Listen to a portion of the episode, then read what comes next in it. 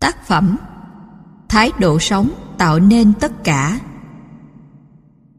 Tác giả J.P. Vaswani. Người dịch Minh tâm An Bình. Nhà xuất bản Tổng hợp Thành phố Hồ Chí Minh và First News ấn hành. Người đọc Hoàng Anh. Thư viện sách nói dành cho người mù thực hiện. Lời giới thiệu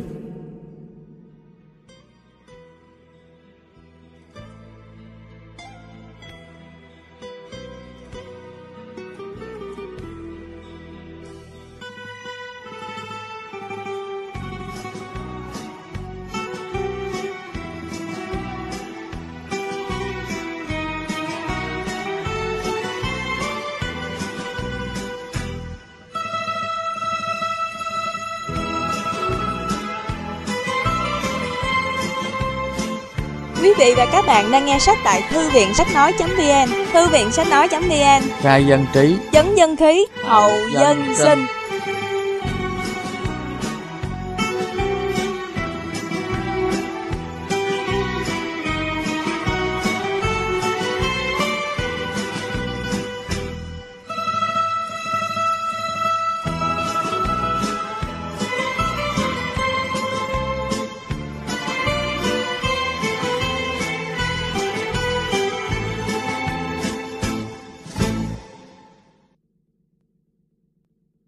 Ta lựa chọn thái độ và thái độ làm nên con người.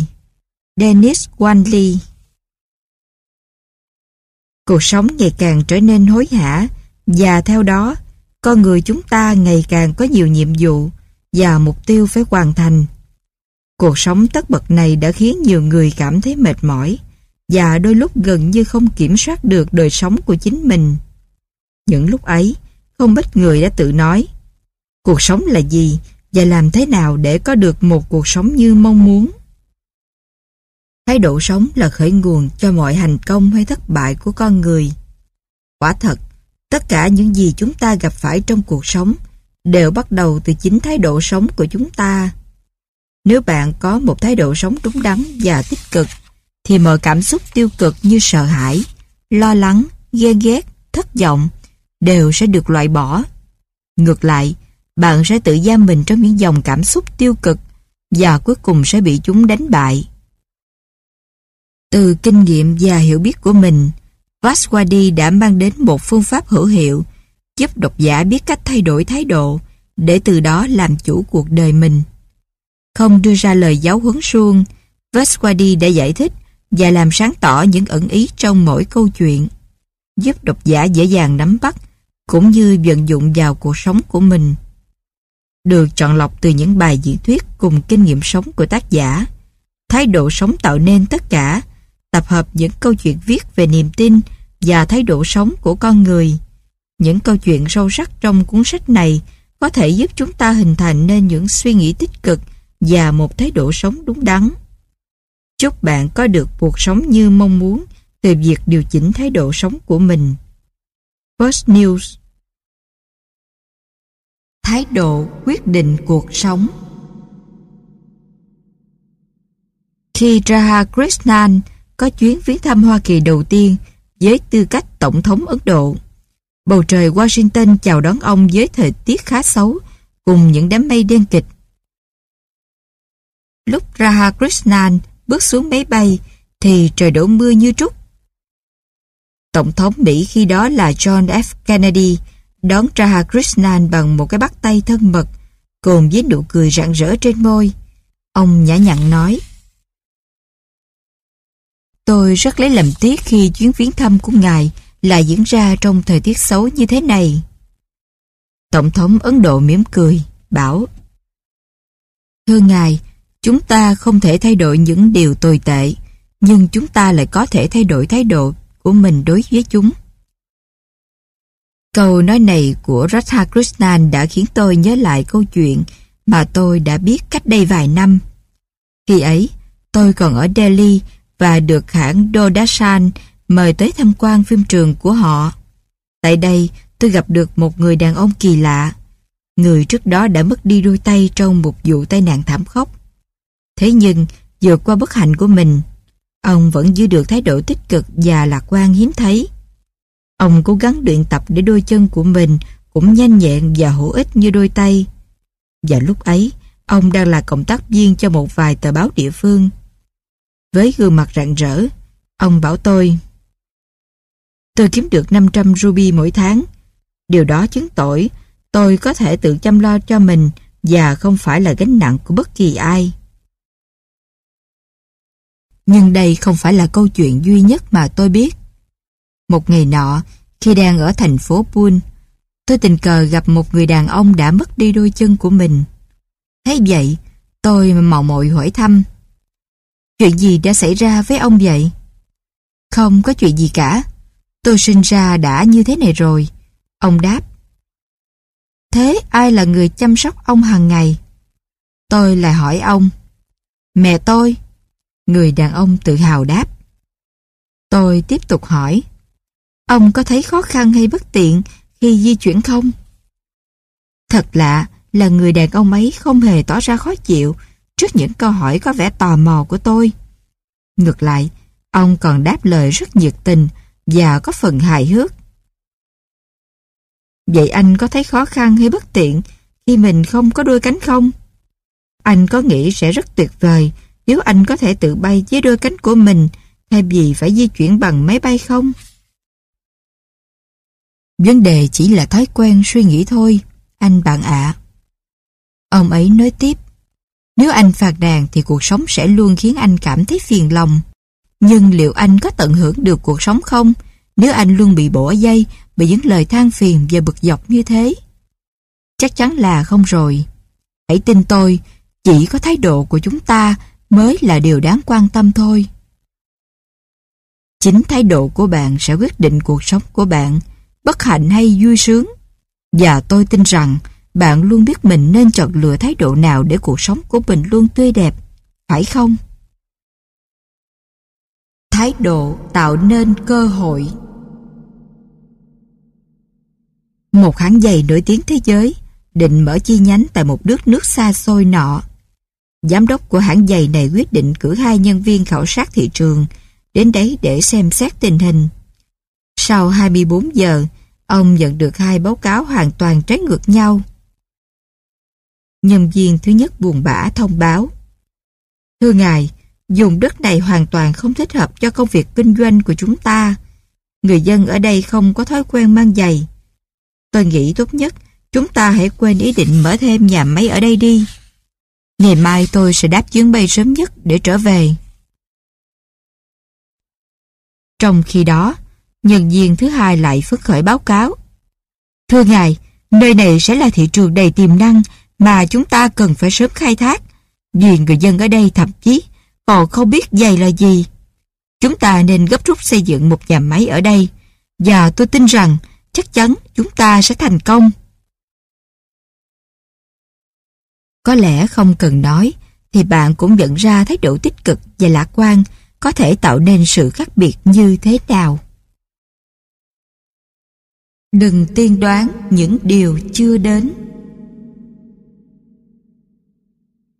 Một người mẹ đã hết sức lo lắng khi cô con gái của bà về nhà muộn.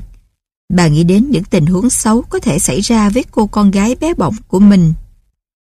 Sau nhiều giờ chờ đợi trong lo lắng, 9 giờ tối, bà quyết định gọi điện đến các bệnh viện trong thành phố để kiểm tra xem liệu con gái bà có nhập viện ở đấy hay không. Và khi bà chuẩn bị nhấc máy gọi cho cảnh sát, thì con gái bà hớn hở bước vào nhà, miệng ngân nga một điều nhạc quen thuộc. Cô bé không biết rằng việc trở về của mình đã giúp mẹ trút bỏ được cảm giác nặng nề trong lòng suốt nhiều giờ qua. Sau khi trấn tĩnh, bà hỏi con gái, Con đã ở đâu suốt từ chiều đến giờ vậy? Con có biết là mẹ đã lo lắng như thế nào trong suốt mấy tiếng vừa qua không? Dẫn một thái độ phấn khởi và hân hoan như khi bước vào nhà. Cô con gái tươi cười đáp. Ôi mẹ, sao mẹ lại quan trọng hóa vấn đề như vậy? Con chỉ tình cờ gặp lại cô bà học của Lila và chúng con đã cùng nhau ôn lại kỷ niệm ngày trước đến quên cách thời gian thôi mà. Mẹ xem này, giờ con đáp về nhà rồi mà. Trên thực tế, việc tiên liệu trước những rắc rối chưa xảy ra thường chỉ mang đến cho chúng ta những lo lắng không cần thiết. Trong tiếng Anglo-Saxon, từ lo lắng có nghĩa là có hại và sói. Tuy rằng một chút lo lắng có thể giúp chúng ta đề cao cảnh giác và chuẩn bị tinh thần cho những điều không hay, nhưng việc lo lắng thái quá thường giống như một con sói hung hãn, không ngừng cấu xé tâm trí chúng ta. Một câu chuyện cổ tích kể rằng, một thiên thần đang dạo trên đường thì nhìn thấy một người đàn ông đang mang trên lưng chiếc túi rất nặng. Thiên thần bước về phía người đàn ông, cất tiếng hỏi thăm. Này anh bạn, anh đang mang vật gì trên lưng thế? Người đàn ông thở dài ngao ngán. Tôi đang mang những lo lắng của tôi. Đây quả là một gánh nặng khủng khiếp. Anh có thể đặt chiếc túi xuống để tôi nhìn thấy những lo lắng của anh được không? Thiên thần đề nghị. Người đàn ông đặt chiếc túi xuống. Thiên thần nhìn vào nhưng chẳng thấy gì cả. Đó chỉ là một chiếc túi trống rỗng. Trên thực tế, người đàn ông ấy đang nhọc lòng với hai nỗi lo lớn. Lo cho những gì đã xảy ra ngày hôm qua và những gì sẽ xảy đến vào ngày mai. Thiên thần nhìn người đàn ông khuyên Anh chẳng có nỗi lo lắng nào cả. Vì thế, hãy quẳng chiếc túi ấy đi. Câu chuyện này giúp tôi nhớ đến câu châm ngôn sau. Nếu bạn gặp rắc rối, cách tốt nhất để nhận thêm sự lo lắng là nhân nó lên. Trái tim tôi đã đến đó trước. Người đàn ông nọ quyết định thực hiện một chuyến hành hương đến một ngôi đền trên đỉnh Himalaya vào mùa đông. Bất chấp thời tiết lạnh giá, ông vẫn kiên trì thực hiện chuyến đi của mình. Trên đường đi, ông gặp một người khách bộ hành khác. Hai người vừa đi vừa trò chuyện. Sau khi nghe mục đích chuyến đi của ông, người kia can ngăn.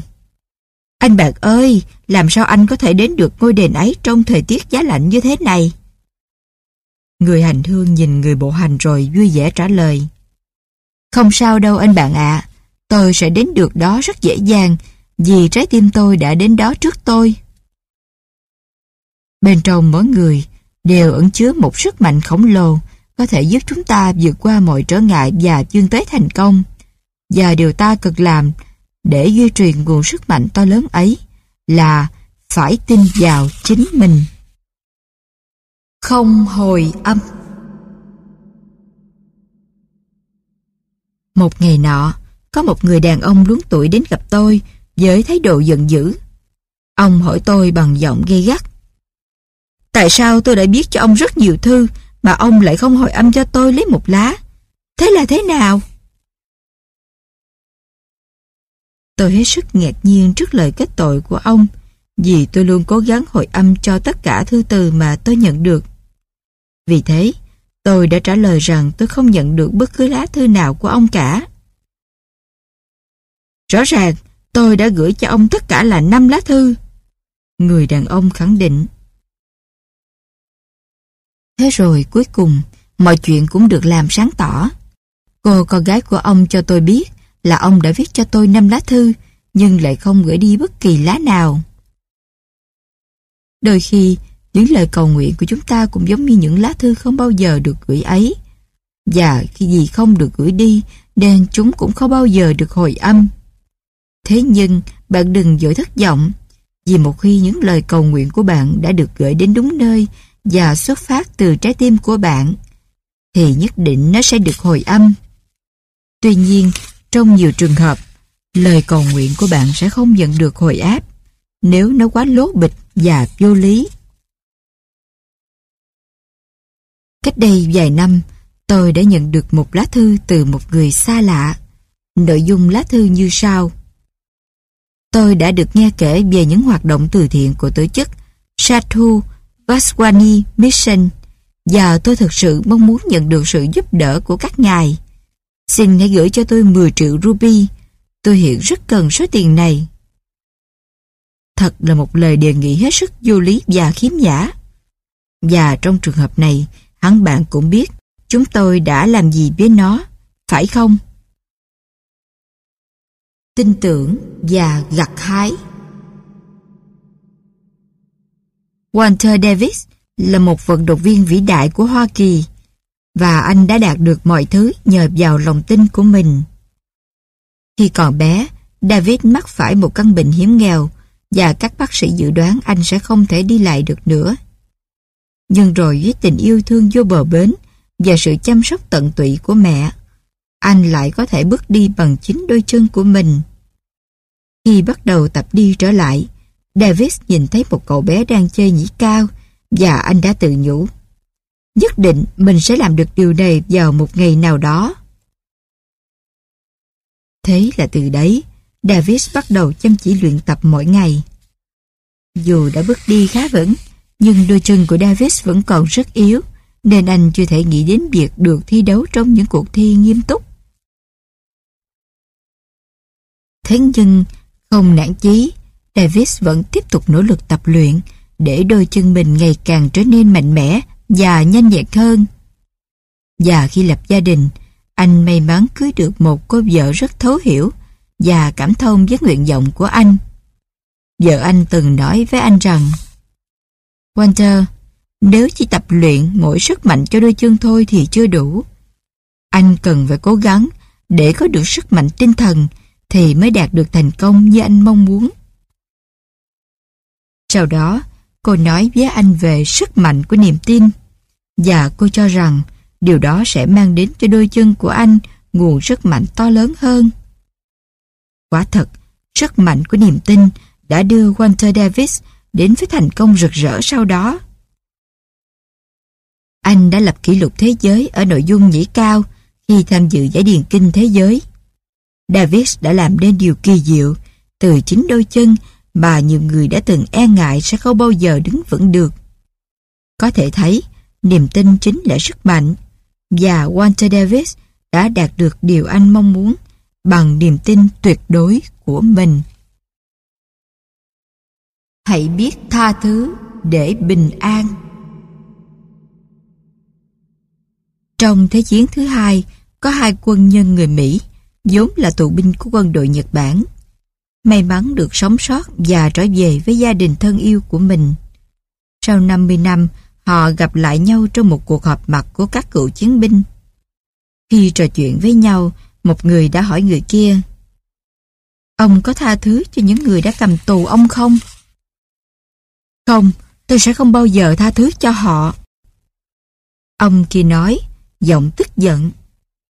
Thế thì ông vẫn đang là người bị cầm tù. Người thứ nhất nhẹ nhàng nói. Trong quyển Ramapada, Kinh Pháp Cứu, Phật dạy rằng Ta là kết quả của những gì ta nghĩ. Ta hồi sinh với những suy nghĩ của chính ta. Với sự nghĩ suy ta làm nên thế giới. Nói và làm với một trí óc ô uế. Rắc rối sẽ theo ta, như những bánh xe lăn theo con bò. Ta là kết quả của những gì ta nghĩ. Ta hồi sinh với những suy nghĩ của chính ta. Với sự nghĩ suy ta làm nên thế giới. Nói và làm với một trí óc thuần khiết hạnh phúc sẽ theo ta, như chiếc bóng chở che ta, không suy xuyển được. Hãy làm việc với một nụ cười. Một nữ triệu phú tật quyền đã hào phóng tặng phần lớn tài sản của mình cho một tổ chức từ thiện.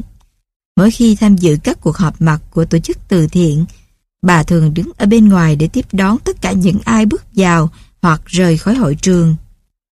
Một ngày kia, sau khi tham quan hội trường, một vị khách đã đến hỏi chuyện bà.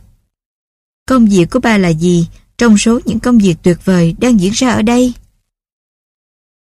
Nữ triệu phú nhẹ nhàng đáp. Công việc của tôi là cười với tất cả mọi người, cả người đi vào lẫn người đi ra. Một công việc tuyệt vời, vì khách thốt lên. Đó là công việc giá trị nhất mà chúng ta có thể làm để thay đổi thế giới. Tôi là một phần của bạn.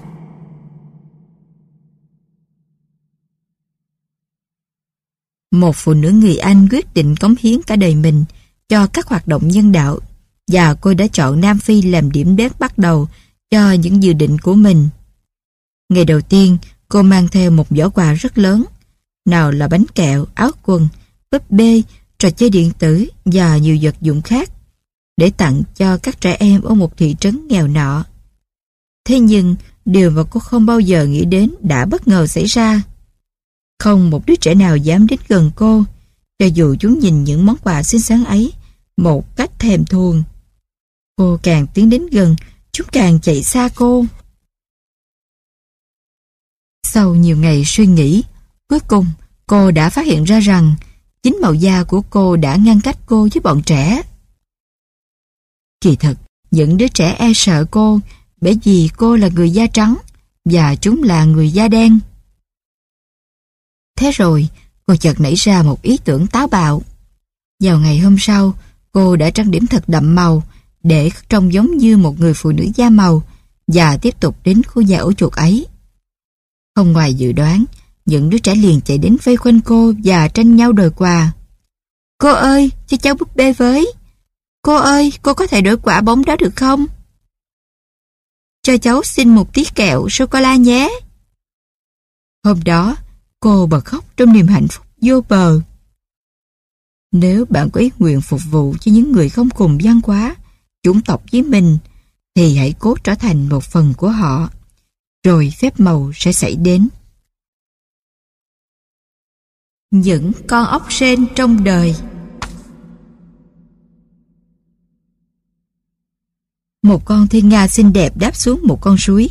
Nó đưa mắt quan sát xung quanh và nhìn thấy một con sếu đang lội ở chỗ nước nông gần bãi bùn để tìm ốc sên. Cùng lúc đó, sếu nhìn về phía thiên nga và hỏi Bạn từ đâu đến vậy? Tôi chưa bao giờ thấy bạn ở nơi đây cả. Thiên nga đáp lời, giọng kiêu hãnh. Tôi đến từ thiên đường. Vậy thiên đường ở đâu? Sếu hỏi thăm nhưng mắt vẫn không rời khỏi dũng bùn. Bạn chưa bao giờ nghe nói đến thiên đường yên bình và xinh đẹp ở tận trên trời cao kia à? Thiên Nga ngạc nhiên hỏi. Chưa, chưa bao giờ. Sếu ung dung. Cuộc sống của tôi rất bận rộn ở đây. Dòng suối này mỗi năm lại đục hơn, nhưng không bao giờ thiếu những con ốc sên béo ngậy. Thế nên tôi lấy đâu thời gian để nghĩ về một vùng đất xa xôi khác chứ.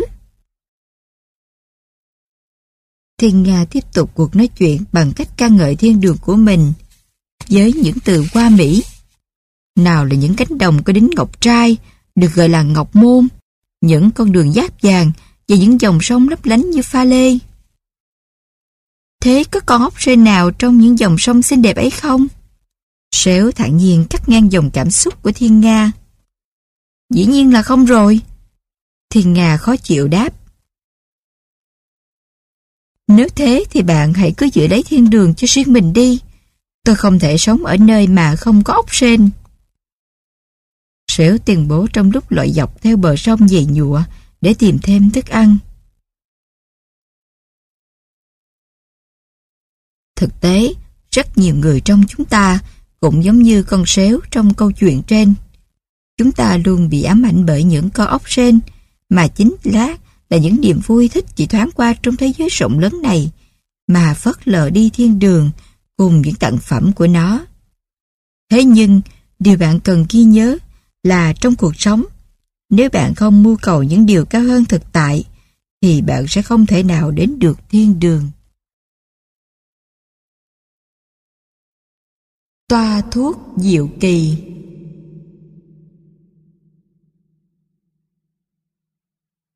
Oliver Goldsmith, nhà văn người Anh, được nhiều người tôn vinh như một bác sĩ thật thụ, dù ông không biết tí gì về y thuật.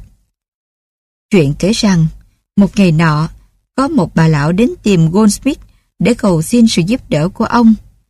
Bà nói với ông trong nước mắt. Thưa ngài, chồng tôi đang ốm rất nặng, nhưng không bác sĩ nào chịu đến khám cho ông ấy, vì chúng tôi không có tiền. Xin ngài hãy rủ lòng thương đến khám cho người chồng tội nghiệp của tôi.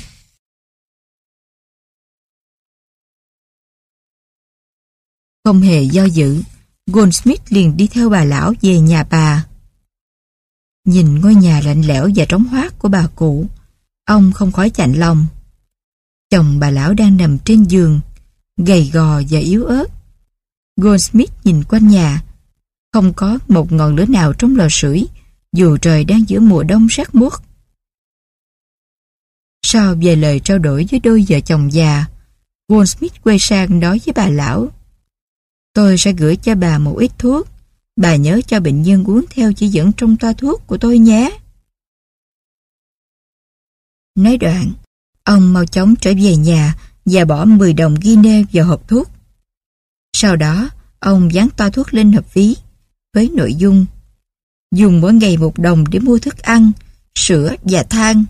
Hãy kiên nhẫn và hy vọng. Tòa thuốc đặc biệt ấy đã làm nên điều kỳ diệu cho đôi vợ chồng già. Những người đã và đang chịu cực khổ đau vì đói nghèo và cô độc. Chính những đồng tiền đầy tình nghĩa kia đã cứu sống họ và nhiều năm sau đó. Họ đều không quên ghé thăm vị bác sĩ tốt bụng để tỏ lòng biết ơn ông. Chúa và ông lão đóng giày lương thiện. Nhà văn Tolstoy có một chuyện ngắn rất xúc động viết về một người thợ đóng giày già nhưng rất sùng đạo. Một đêm nọ, ông lão nằm mơ thấy Chúa Giêsu bảo sẽ đến thăm ông. Thế là ngày hôm sau, ông quyết định không làm việc mà chỉ ngồi bên cửa sổ để tìm kiếm Chúa trong dòng người qua lại. Thế rồi, ông nhìn thấy một phụ nữ đang bế đứa con nhỏ của mình đi về phía ông với vẻ mặt tuyệt vọng. Ông mời họ vào nhà, mang thức ăn đến cho họ và cố gắng giúp đỡ họ với tất cả khả năng của mình. Sau đó, ông nhìn thấy một người đàn ông đang run cầm cập trong cái giá lạnh của mùa đông để vào đống tuyết cao ngất giữa đường. Một lần nữa, người thợ đóng giày lại mời người đàn ông ấy vào nhà và chia sẻ với ông ấy bữa ăn của mình. Người thợ đóng giày tốt bụng tiếp tục ngồi đợi Chúa mãi, cho đến nửa đêm, nhưng vẫn không gặp được Ngài. Thất vọng và kiệt sức, ông quyết định đi ngủ. Và theo thói quen, ông mở kinh thánh ra đọc và đã nhìn thấy dòng chữ. Bất cứ con làm điều gì cho những người nhỏ bé nhất, thì thật sự là con đã làm điều đó cho ta. Đọc đến đấy, người thợ đóng giày mỉm cười, vì ông nhận ra rằng Chúa thật sự đã đến thăm ông, không phải một lần mà là rất nhiều lần trong ngày và trong bộ dạng của những người nghèo khó mà ông đã giúp đỡ. Không thích hợp Khi còn là tổng thống, Mark đã phải đối mặt với một quyết định rất khó khăn khi phải lựa chọn hai người ngang tài ngang sức vào vị trí đại sứ Hoa Kỳ ở một quốc gia khác. Tất nhiên, cuối cùng ông cũng đưa ra quyết định của mình. Nhưng điều đặc biệt là quyết định ấy không xuất phát từ năng lực hay tham niên của hai ứng viên, mà đến từ một sự việc mà ông tình cờ được chứng kiến cách đấy nhiều năm. Lúc bấy giờ, Mark Kindler còn là thành viên của Hạ viện. Một đêm nọ, ông bắt xe điện về nhà và chọn cho mình một chiếc ghế trống ở băng sau. Một lúc sau, một người phụ nữ bước lên xe với một túi đồ rất nặng. Cô đi dọc lối đi để tìm chỗ ngồi, nhưng trên xe không còn chiếc ghế trống nào. Cuối cùng, cô đành phải đứng gần cửa ra vào với chiếc túi quá nặng và không ngừng trao đảo giữa lối đi. Thế rồi McKinley nhìn thấy người đàn ông đang ngồi gần đó. Đột nhiên nâng tờ báo đang đọc lên ngăn tầm mắt để không phải thấy những gì đang diễn ra trước mặt. Ngay lập tức, McKinley đến chỗ cô gái, xách chiếc túi và đề nghị cô ngồi vào ghế của mình. Điều đáng nói là người đàn ông đã tránh nhìn cô gái ban nãy, chính là một trong hai ứng cử viên cho đại sứ Hoa Kỳ sau này. Ông ấy đã bị McKinley loại vi hành động đáng trách của ngày đó. Có thể thấy, chỉ với một hành động ích kỷ, tưởng chừng rất nhỏ bé, người đàn ông đó đã tự thức đi cơ hội ngàn vàng cho việc phát triển sự nghiệp của mình. Lòng từ tâm giả tạo Người đàn ông nọ tuyên bố sẽ phân phát thức ăn cho những người nghèo ở khu ổ chuột trong thành phố. Nghe vậy, ngay từ sáng sớm, rất nhiều người đã đến xếp hàng chờ đợi. Một lát sau, thức ăn được mang ra trước sự phấn khởi của đám đông. Thế nhưng, người đàn ông kia vẫn chưa cho buổi phát thức ăn từ thiện bắt đầu. 30 phút, rồi một giờ trôi qua mà mọi thứ vẫn chẳng có gì thay đổi. Thất vọng, họ gào lên. Tại sao chúng tôi không được nhận thức ăn như ông đã hứa? Buồn thay, câu trả lời họ nhận được là bởi vì các phóng viên vẫn chưa đến. Đến đấy, có lẽ ai cũng hiểu rằng mục đích phát dẫn của vị mạnh thường quân kia thật ra chỉ là để được nổi tiếng và ca tụng.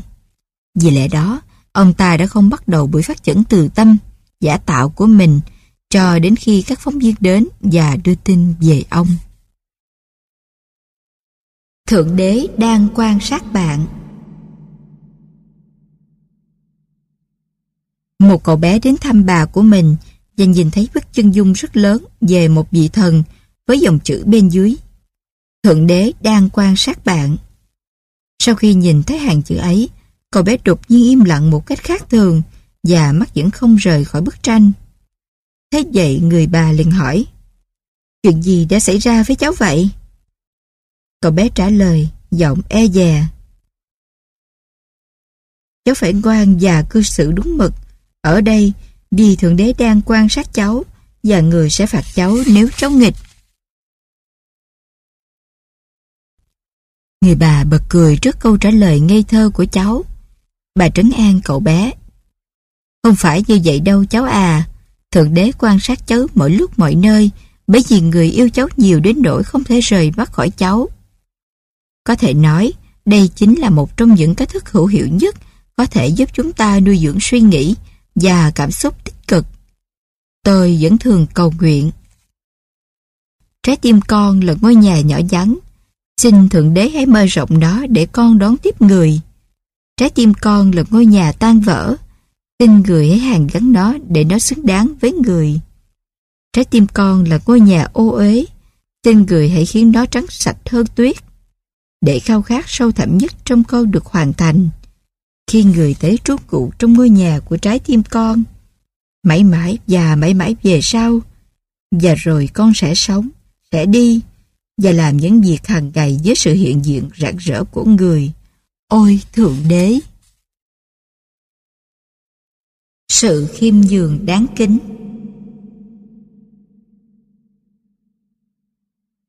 Bác sĩ Chuck Mayo được biết đến với vai trò là người sáng lập ra bệnh viện Mayo uy tín trên toàn thế giới.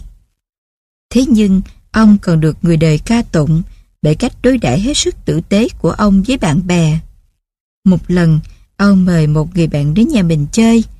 Khi nghỉ lại qua đêm, người bạn kia đã đặt đôi giày trước cửa phòng với hy vọng người hầu nào đó sẽ đánh giày giùm ông. Tới hôm đó, sau khi bạn đi nghỉ, Charles Mayo dạo quanh nhà và nhìn thấy đôi giày bên ngoài phòng của người bạn.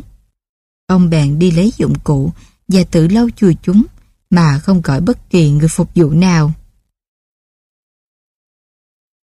Sáng hôm sau, người bạn kia thức dậy mở cửa phòng và hoàn toàn hài lòng với đôi giày sáng bóng trước cửa. Ông ấy đã không biết rằng chính người bạn hiếu khách và tốt bụng của mình đã làm một việc bà Lisa chỉ dành cho những người hầu. Để có thể cư xử khiêm nhường với bác sĩ Mayo, chúng ta phải biết gạt bỏ cái tôi của mình. Tất nhiên, chúng ta sẽ không thể làm được điều đó một khi chỉ biết sống cao thượng và vị tha. Chắc chắn là việc từ bỏ cái tôi của mình là điều hoàn toàn không dễ dàng. Thế nhưng, chúng ta cần ý thức được rằng khi con người cùng tồn tại bình đẳng với nhau trên thế giới này thì không một công việc nào là thấp hèn và nếu người khác làm được thì chúng ta cũng làm được. Không dành cho tôi.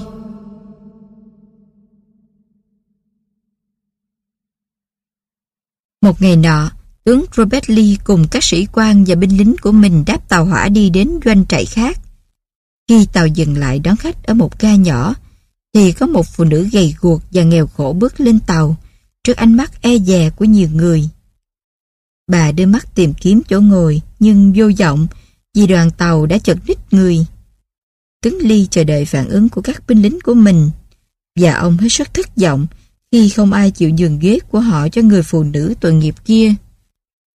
Khi bà bước đến gần, ngay lập tức tướng Ly đứng dậy nhường chiếc ghế của mình cho bà trước sự ngỡ ngàng của nhiều người. Thế vậy, các sĩ quan tranh nhau nhường ghế của mình cho ông. Không cần đâu. Tướng Ly nói cứng rắn. Nếu các ông không thể nhường ghế cho một người phụ nữ nghèo khó, thì các ông cũng không thể nhường nó cho tôi. Cho đi với tất cả tấm lòng. Ngay từ khi còn bé, Sathu Vashwani đã biết thương cảm trước những cảnh đời khốn khó. Nhiều lần, ông đã nhường bữa ăn của mình cho những người hành khất đi ngang qua nhà. Dù lúc đó, ông cũng đang rất đói. Một lần, mẹ ông nhìn thấy ông thức giấc và ngồi trầm ngâm giữa đêm đông lạnh giá. Bà lo lắng hỏi, Sao vậy con? Có phải trời lạnh quá không? Để mẹ đắp cho con thêm một chiếc chăn bông nữa nhé. Vaswani nhẹ nhàng. Dù có đắp thêm 100 chiếc chăn bông nữa, thì con vẫn không thể cảm thấy ấm áp hơn được đâu mẹ ạ. Con đang nói đến điều gì vậy?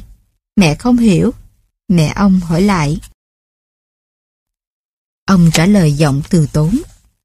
Mẹ ạ, con đang nghĩ đến hàng trăm người vô gia cư đang nằm trên các vỉa hè, trong khi thời tiết thì đang lạnh buốt như thế này. Hình ảnh ấy như chiếc dao nhọn xoáy vào sâu tim con.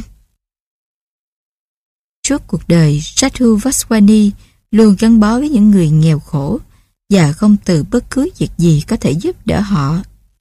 Lúc nào ông cũng nghĩ đến những bánh đời bất hạnh, ngay cả khi bản thân ông đang lâm bệnh. Một lần Sathu bị ốm và thèm được ăn cam. Thế là rất nhiều cam đã được gửi đến cho ông. Thế nhưng, khi nhìn những trái cam mọng nước ấy, ông lại nghĩ đến những bệnh nhân nghèo khổ đang nằm trong khu dành cho người nghèo trong bệnh viện chính phủ. Thế là, thay vì thưởng thức một mình, Sato gửi số cam ấy cho những bệnh nhân ở đây.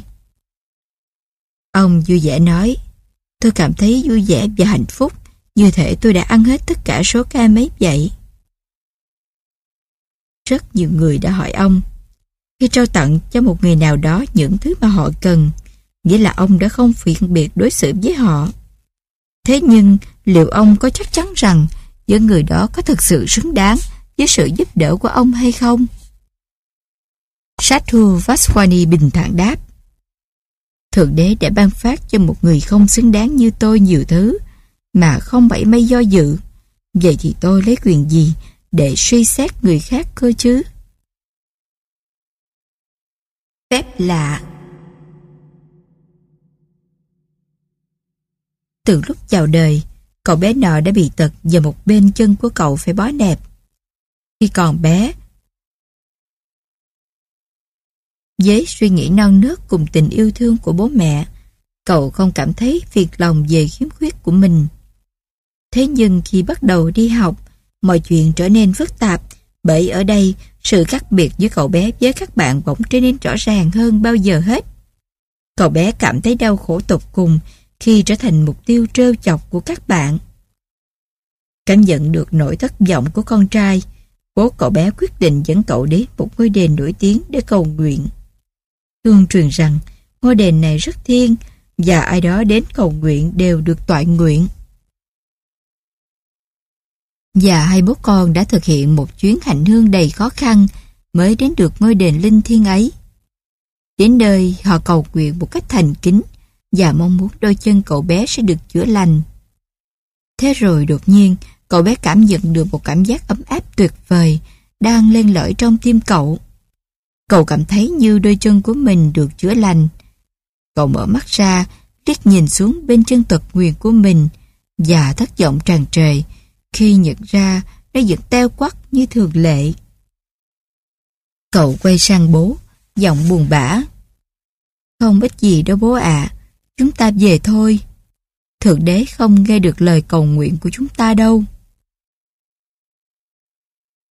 Thế nhưng, khi đến gần cổng, thì cậu bé lại cảm nhận được một cảm giác khác thường đang chảy trong người mình. Cậu cảm thấy như thể có một bàn tay to lớn nào đó đang nâng đỡ cậu. Cậu sung sướng hét lên. Bố ơi, bố đã nói đúng, con đã lành lặn rồi bố ơi. Hết sức ngạc nhiên, ông bố nhìn xuống chân con, nhưng không thấy bất kỳ khác biệt nào. Chiếc nẹp vẫn bó chặt lấy chân cậu bé. Cậu bé mỉm cười, giải thích với bố. Bố ạ, thực tế đã không lấy đi chiếc nẹp trên chân con, nhưng người đã lấy nó ra khỏi tâm trí con. Giờ đây, con không còn cảm thấy mình khiếm khuyết nữa, và cũng không còn bị ám ảnh bởi sự thua thiệt của bản thân mình nữa. Con đã hoàn toàn lành lặn. Bạn có tin vào phép màu không? Có thể bạn sẽ tin hoặc không tin, nhưng với riêng tôi, phép màu luôn có thật và nó sẽ làm cho cuộc sống của chúng ta trở nên đẹp đẽ và đáng sống hơn. Vị tha Một lần, Mahatma Gandhi và vợ là bà Kastuba đến thăm một ngôi làng.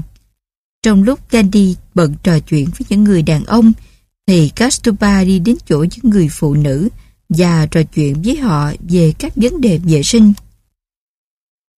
Các bạn phải tắm gội và thay những bộ quần áo sạch sẽ, gọn gàng mỗi ngày. Thế rồi, một phụ nữ dẫn Kastuba vào căn lều rách nát và chỉ cho bà thấy những bộ quần áo của mình. Đây là quần áo của tôi và bà thấy đấy, tất cả đều đã cũ kỹ và rách bươm. Làm sao tôi có thể thay quần áo và giặt chúng mỗi ngày được chứ? Kastuba thật sự xúc động trước hoàn cảnh khốn khó của người phụ nữ này. Tối hôm đó, bà kể cho Gandhi nghe những gì mình đã chứng kiến. Chúng ta có thể làm gì để giúp đỡ họ đây? Bà buồn bã hỏi. Và Gandhi đã đưa ra lời giải đáp ngay ngày hôm sau. Thay vì ăn mặc những bộ quần áo trang trọng theo truyền thống Ấn Độ, ông quyết định sẽ chỉ đóng khố vì đa số đồng bào của ông đều chưa có đủ quần áo để mặc.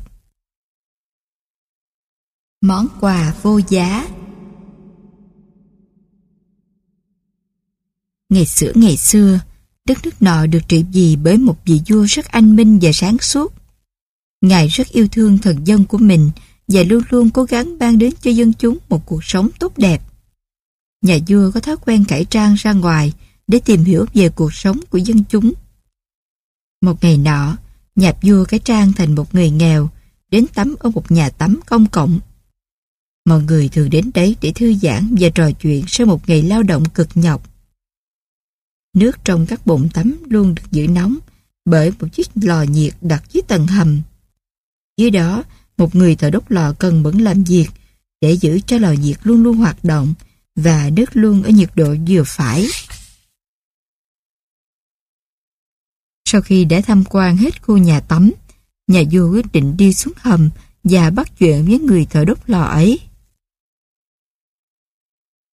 Trưa hôm ấy, chiếc căn hầm tối tăm và bên cạnh lò đốt nóng bức, hai người đàn ông ngồi dùng bữa với nhau. Họ trò chuyện với nhau như những người bạn lâu ngày gặp lại. Cảm thương cho cuộc sống buồn tẻ của ông lão, nhập vua đến thăm ông mỗi ngày. Về phần mình, ông lão thật sự xúc động khi có người đã dựa xuống căn hầm ngục ngạt này để kết bạn với ông. Một ngày nọ, nhà vua quyết định tiết lộ thân phận thật của mình cho ông lão biết. Sau đó, nhà vua hỏi ông lão mong muốn điều gì và hứa sẽ đáp ứng bất kỳ mong muốn nào của ông. Ông lão xúc động, nhìn sâu vào mắt nhà vua và nói Tâu bệ hạ, ngài đã không quãng đường xá xa xôi, không ngại căn hầm ngột ngạt nóng bức, cũng không chê những bữa cơm đạm bạc, mà lại đến đây làm bạn cùng tôi, quan tâm và chăm sóc tôi với tất cả tấm lòng nhân ái của Ngài. Ngài đã cho tôi món quà quý nhất trên đời. Đó chính là tình bạn. Bí quyết thành công của Charlie Một lần, tôi được nghe Norman Vincent Peale chia sẻ về bí quyết thành công của một người đàn ông. Câu chuyện để giúp tôi hiểu được rằng yếu tố cần thiết để thành công không phải chỉ là tiền bạc và sự nhạy bén, mà còn cần phải biết quan tâm đến những người xung quanh. Chuyện kể về một người đàn ông trầm tính, tên là Charlie. Charlie nhận làm đại lý cho một hệ thống cửa hàng kinh doanh trong một thị trấn nhỏ. Cuộc sống và công việc kinh doanh của Charlie cứ êm đềm trôi qua, cho đến khi một biến cố bất ngờ xảy ra. Tổng công ty quyết định đóng cửa hệ thống cửa hàng ở thị trấn, nơi Charlie sinh sống. Charlie phân vân không biết nên tiếp tục công việc kinh doanh của mình hay từ bỏ nó bởi ông không có nhiều vốn để mua lại cửa hàng. Cuối cùng, Charlie quyết định chọn con đường trông gai hơn, đó là tiếp tục kinh doanh, bởi ông biết rất nhiều người sẽ lâm vào hoàn cảnh thất nghiệp nếu ông từ bỏ công việc này. Giờ đây, tuy đã là một ông chủ độc lập, nhưng Charlie vẫn thích được trò chuyện với mọi người và sẵn sàng giúp đỡ họ khi cần. Ông gần như nhớ mặt hết hầu hết các khách hàng và cho rằng đó chính là tài sản vô giá nhất của mình. Cảm nhận được điều này, các khách hàng của ông luôn ủng hộ ông hết mình và nhờ thế mà công việc kinh doanh của Charlie ngày càng phát đạt.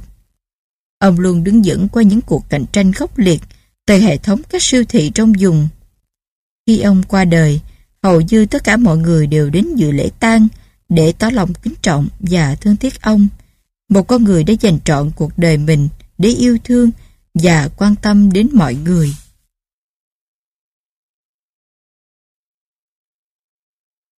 Đừng bỏ rơi anh em của bạn.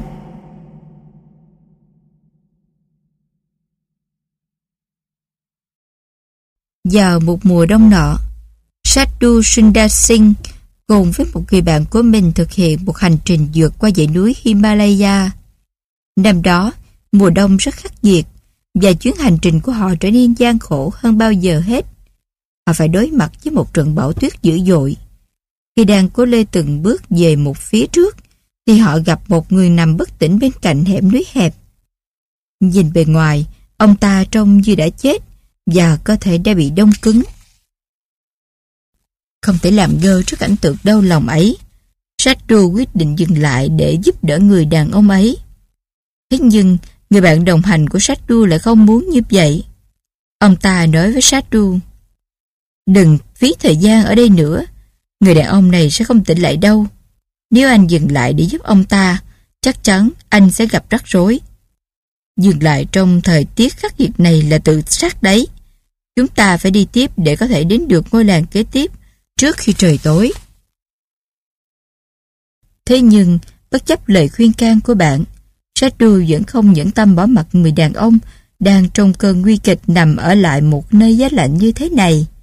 Thế là Sadhu quyết định ở lại và ông bắt đầu xoa tay chân cho người đàn ông. Không thuyết phục được Sadhu, bạn đồng hành của ông tức giận bỏ đi. Sau 10 phút xoa bóp, nhưng không thấy hiệu quả. Sadhu quyết định cõng người đàn ông ấy đi. Sadhu lê bước một cách khó nhọc và đau đớn trong màn tuyết dày đặc. Có thể có người xem đó là một nghĩa cử cao đẹp, nhưng cũng có người sẽ cho đó là một hành động điên rùa. Nhưng dù như thế nào chăng nữa, thì nó cũng đã được đền đáp ngay sau đó.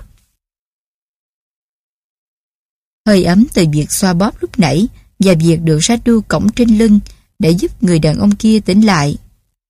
Không những thế, sự mệt nhọc khi cổng để giúp Sadhu chống lại được cái lạnh cắt da và cả hai cùng nương tựa vào nhau để chống lại sự khắc nghiệt của thời tiết. Khi đi được hai dặm, họ bắt gặp một cơ thể khác nằm bất động giữa lối đi. Và người đó không ai khác, chính là người bạn đồng hành của sát đu lúc nãy. Ông ta đã chết vì không đủ hơi ấm để chống lại cơn bão tuyết tợn.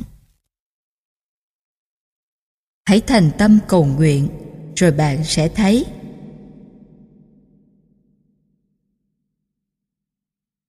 Ngay từ khi còn là một đứa trẻ, Sadhu Vaswadi đã biết rằng thế giới mà mình đang sống chứa đầy bất công và đau thương. Dù biết một người nhỏ bé như mình khó có thể làm nên điều khác biệt, nhưng ông quyết định tìm kiếm sự giúp đỡ của Thượng Đế qua những lời cầu nguyện. Bất cứ khi nào nhìn thấy người nào đó đang gánh chịu khổ đau hay bất hạnh, ông lại tìm đến một nơi yên tĩnh để cầu nguyện cho họ. Một ngày nọ, mẹ ông, bà Varandevi, đã kể cho ông nghe về một người bà con vừa mất việc làm. Cuộc sống của họ vốn đã khó khăn, nên lại càng trở nên túng bấn. Số tiền tiết kiệm ít ỏi đang dần cạn kiệt, trong khi vẫn chưa tìm thấy một công việc mới. Cả gia đình họ chỉ còn biết trông chờ vào phép màu của cuộc sống. Nếu tìm được một việc làm với mức lương khoảng 20 ruby một tháng, thì cả gia đình họ sẽ được hồi sinh. Mẹ ông nói, giọng đầy thương cảm. Đêm đó, Sadhu Vaswani lên sân thượng và nhắm mắt lại cầu nguyện cho gia đình người bà con của mình. Ông nói, cầu xin Thượng Đế hãy rủ lòng thương tới họ. Tất cả những gì họ cần là một công việc với mức lương 20 đồng ruby mà thôi. Và ông đã tiếp tục cầu nguyện như thế trong 7 ngày liên tục. Đến ngày thứ bảy, mẹ ông hớn hở báo với ông rằng người họ hàng kia đã tìm được việc làm với mức lương 20 đồng ruby một tháng. Thượng đế đã nghe lời cầu nguyện của con. Mẹ ông hồ hởi. Từ nay nếu cần gì thì mẹ sẽ nhờ con, vì chỉ có con mới có thể giúp được mẹ. Không, mẹ ơi. Sadhu nói, chúng ta sẽ cùng đến gặp Thượng Đế, vì chỉ có người mới có thể mang đến cho con người những gì họ cần, mà không bao giờ phiền lòng.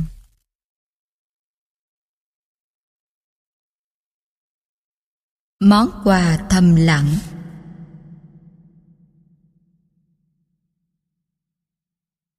Một ngày nọ, và cải cách xã hội Ishwa Chatra Vidyasagar đi dạo dọc theo các con đường ở Kolkata. Khi đi ngang qua khu ổ chuột, ông bỗng nghe thấy tiếng khóc đầy oán than phát ra từ một căn nhà tồi tàn. Ông tò mò bước đến gần và nhẹ nhàng gõ cửa. Và một ông lão với đôi mắt đỏ hoe bước ra. Thưa ông, tôi đã nghe trái tim ông thủng thức khi đi ngang qua đây. Dường như ông đang có điều gì lo nghĩ. Vidya Saga nói, Ông có thể cho tôi biết điều gì đang làm ông khổ sở đến thế không? Nói với ông về nỗi khổ của tôi thì có ích gì chứ? Ông lão đáp giọng buồn bã. Mọi người đều muốn biết vấn đề của tôi, nhưng không có ai sẵn lòng giúp tôi cả.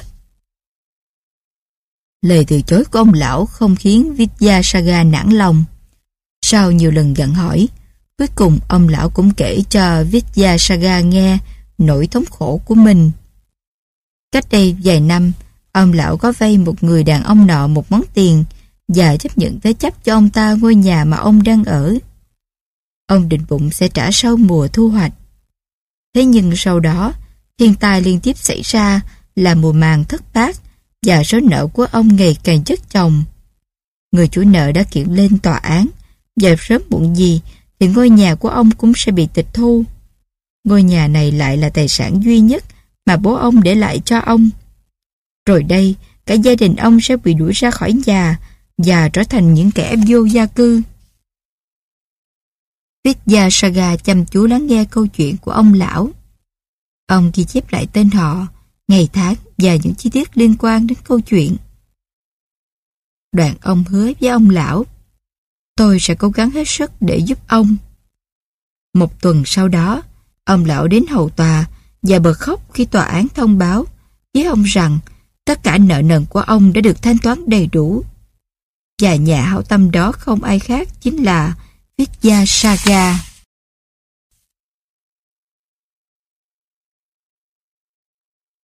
Hãy để âm nhạc của tôi lay động họ.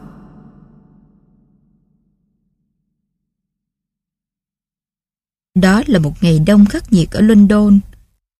Ở một góc đường rác buốt, một ông lão mù đang ngồi trên một chiếc ghế đẩu chơi dĩ cầm, và cạnh ông là một chiếc bát bằng thiết trống rỗng. Những ngón tay của ông lão tím tái vì lạnh, nhưng không một ai đi trên đường để ý đến ông. Họ đút tay vào túi để khỏi lạnh, và không một ai có ý định thưởng cho ông lão mù đáng thương, đang có sức để dạo nên những khúc nhạc du dương giữa cái lạnh buốt giá. Thế rồi, có một người đàn ông ăn mặc lịch thiệp dừng lại và có tiếng hỏi ông lão. Hôm nay thật là một ngày không may phải không, thưa ông? Sao không một ai muốn mở ví vì ông trong khi chơi đàn hay như thế này? Vậy thì chúng ta sẽ khiến họ phải mở ví nhé.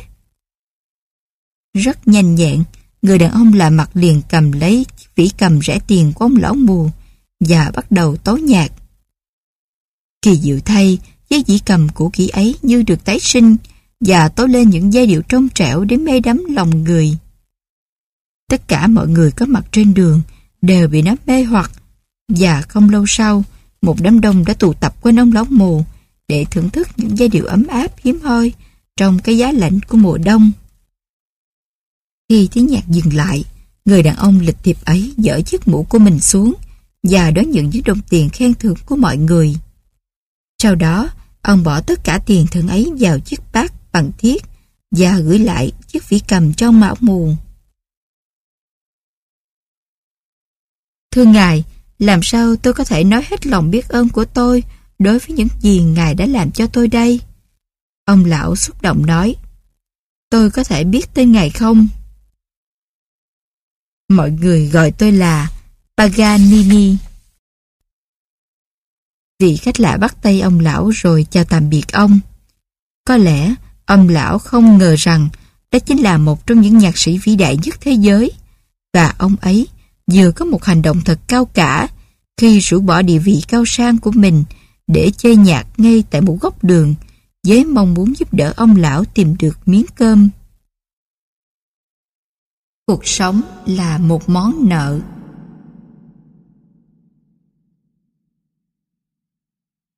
Có người đã từng hỏi Sadhu Vaswani tín ngưỡng của ông là gì? Và câu trả lời của ông thật sự đã khiến nhiều người phải suy ngẫm. Ông nói, tôi không biết tín ngưỡng nào cao hơn tín ngưỡng của sự đoàn kết và tình yêu, sự phục vụ và hy sinh. Thật vậy, đối với Sadhu, sống là để phục vụ. Để yêu thương và san sẻ gánh nặng của người khác, cũng như chia sẻ với họ những gì ông đang có. Một đêm nọ, tôi và Sadhu Vaswani đang đi dạo, thì nhìn thấy một người đàn ông đang nằm co so dưới một gốc cây. Quần áo ông đã rách bươm, còn đôi chân ông thì lắm lem bùn đất. Dừng lại trước ánh mắt khẩn cầu của người ăn xin, Sadhu Vaswani yêu cầu người hầu mang tới cho ông một thau nước. Khi nước được mang tới, hình ảnh chàng sách Tru Uyên như thường ngày đã hoàn toàn biến mất, và thay vào đó là một con người rất đổi bình thường, nhưng rất cao đẹp bởi tấm lòng nhân ái vô hạn. Sadhu tự tay tắm rửa cho người ăn xin nghèo khổ và đưa cho ông ta chiếc áo mà ông đang mặc. Khi người ăn xin chỉ về chiếc mũ trên đầu Sadhu, thì ngay lập tức ông liền đưa nó cho ông ta. Vào lúc ấy, Sadhu đã nói một câu mà suốt cuộc đời này tôi sẽ không bao giờ quên. Ông nói, Chiếc áo, chiếc mũ và tất cả những gì tôi có là những thứ tôi được ban tặng để rồi trao lại cho những ai cần chúng hơn tôi. Chẳng hạn như ông lão này. Quả đúng như vậy, tất cả những gì chúng ta đang có đều là những món nợ mà chúng ta đã vay và chúng ta sẽ trao lại cho những ai cần chúng hơn mình. Trong cuộc sống, không có gì thuộc về chúng ta mãi mãi. Tất cả là một món nợ mà đến lúc nào đó chúng ta buộc phải trả. Từ thời gian, tài sản, kiến thức, kinh nghiệm, sự thông thái, uy tín, tầm ảnh hưởng và ngay cả cuộc sống của chính ta.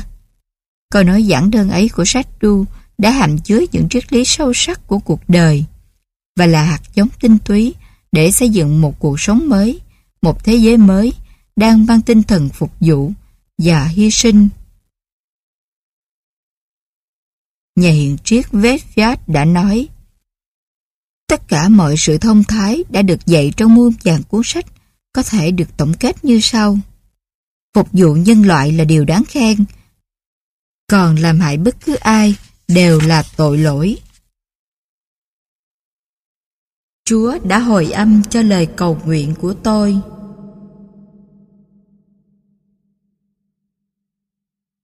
Một phụ nữ quan đạo trò chuyện với đứa cháu của mình về hiệu quả của lời cầu nguyện. Đột nhiên cậu bé hỏi, nếu cháu xin Thượng Đế tìm giúp cháu những viên bi, thì người sẽ hồi âm cho cháu phải không ạ? Dĩ nhiên, bà khẳng định, người luôn luôn hồi âm những lời cầu nguyện được gửi đến người. Vậy liệu cháu có thể quỳ xuống và cầu nguyện với người ngay bây giờ không? Cậu bé háo hức. Người gì đồng ý và cậu bé quỳ xuống cạnh chiếc ghế, nhắm mắt lại và thành tâm cầu nguyện trong im lặng.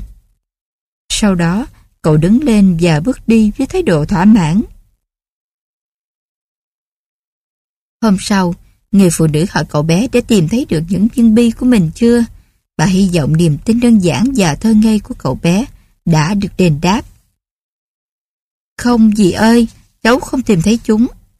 Cậu bé đáp, nhưng Thượng Đế đã giúp cháu biết rằng mình không nên tìm chúng nữa. Vậy đấy, có thể Thượng Đế sẽ không hồi âm đúng như những gì bạn đã cầu nguyện hay mong đợi, nhưng người sẽ luôn biết cách giúp bạn nhận ra điều gì nên làm và điều gì thì không. Vận rủi, vận may Có thể nói, câu chuyện tới ông thất mã của Trung Quốc là một trong những câu chuyện nổi tiếng nhất đề cập đến việc phúc họa ở đời. Chuyện kể rằng, có một lão nông nghèo khó, nuôi một con ngựa già để giúp ông việc cày cấy hàng ngày. Thế rồi một ngày nọ, con ngựa đột nhiên bỏ chạy lên ngọn đồi gần đó rồi mất hút trước sự ngỡ ngàng của ông lão. Sau khi biết chuyện, những người hàng xóm đến chia buồn cùng ông. Thật xui rủi cho ông. Thế nhưng trái với những gì họ nghĩ, ông lão đã đón nhận sự việc với một thái độ hết sức bình thản. Ông nói, giận rủi, giận mai, ai biết được cơ chứ? Bất ngờ thay, một tuần sau đó, chú ngựa già đã tìm về với chủ và mang theo một con ngựa cái khác. Lúc bấy giờ, những người hàng xóm lại vây quanh ông lão để chúc mừng ông về vận may này. Cũng một thái độ rất bình thản, ông lão đáp lời. Vận may vận rủi, ai có thể đoán trước được chứ? Thế rồi một ngày, người con trai của ông bị ngã gãy chân khi đang cưỡi con ngựa cái mấy về đó. Một lần nữa, mọi người cho rằng đó thực sự là một điềm rủi và đến chia buồn cùng ông. Dẫn câu nói đó, Ông điềm nhiên đáp.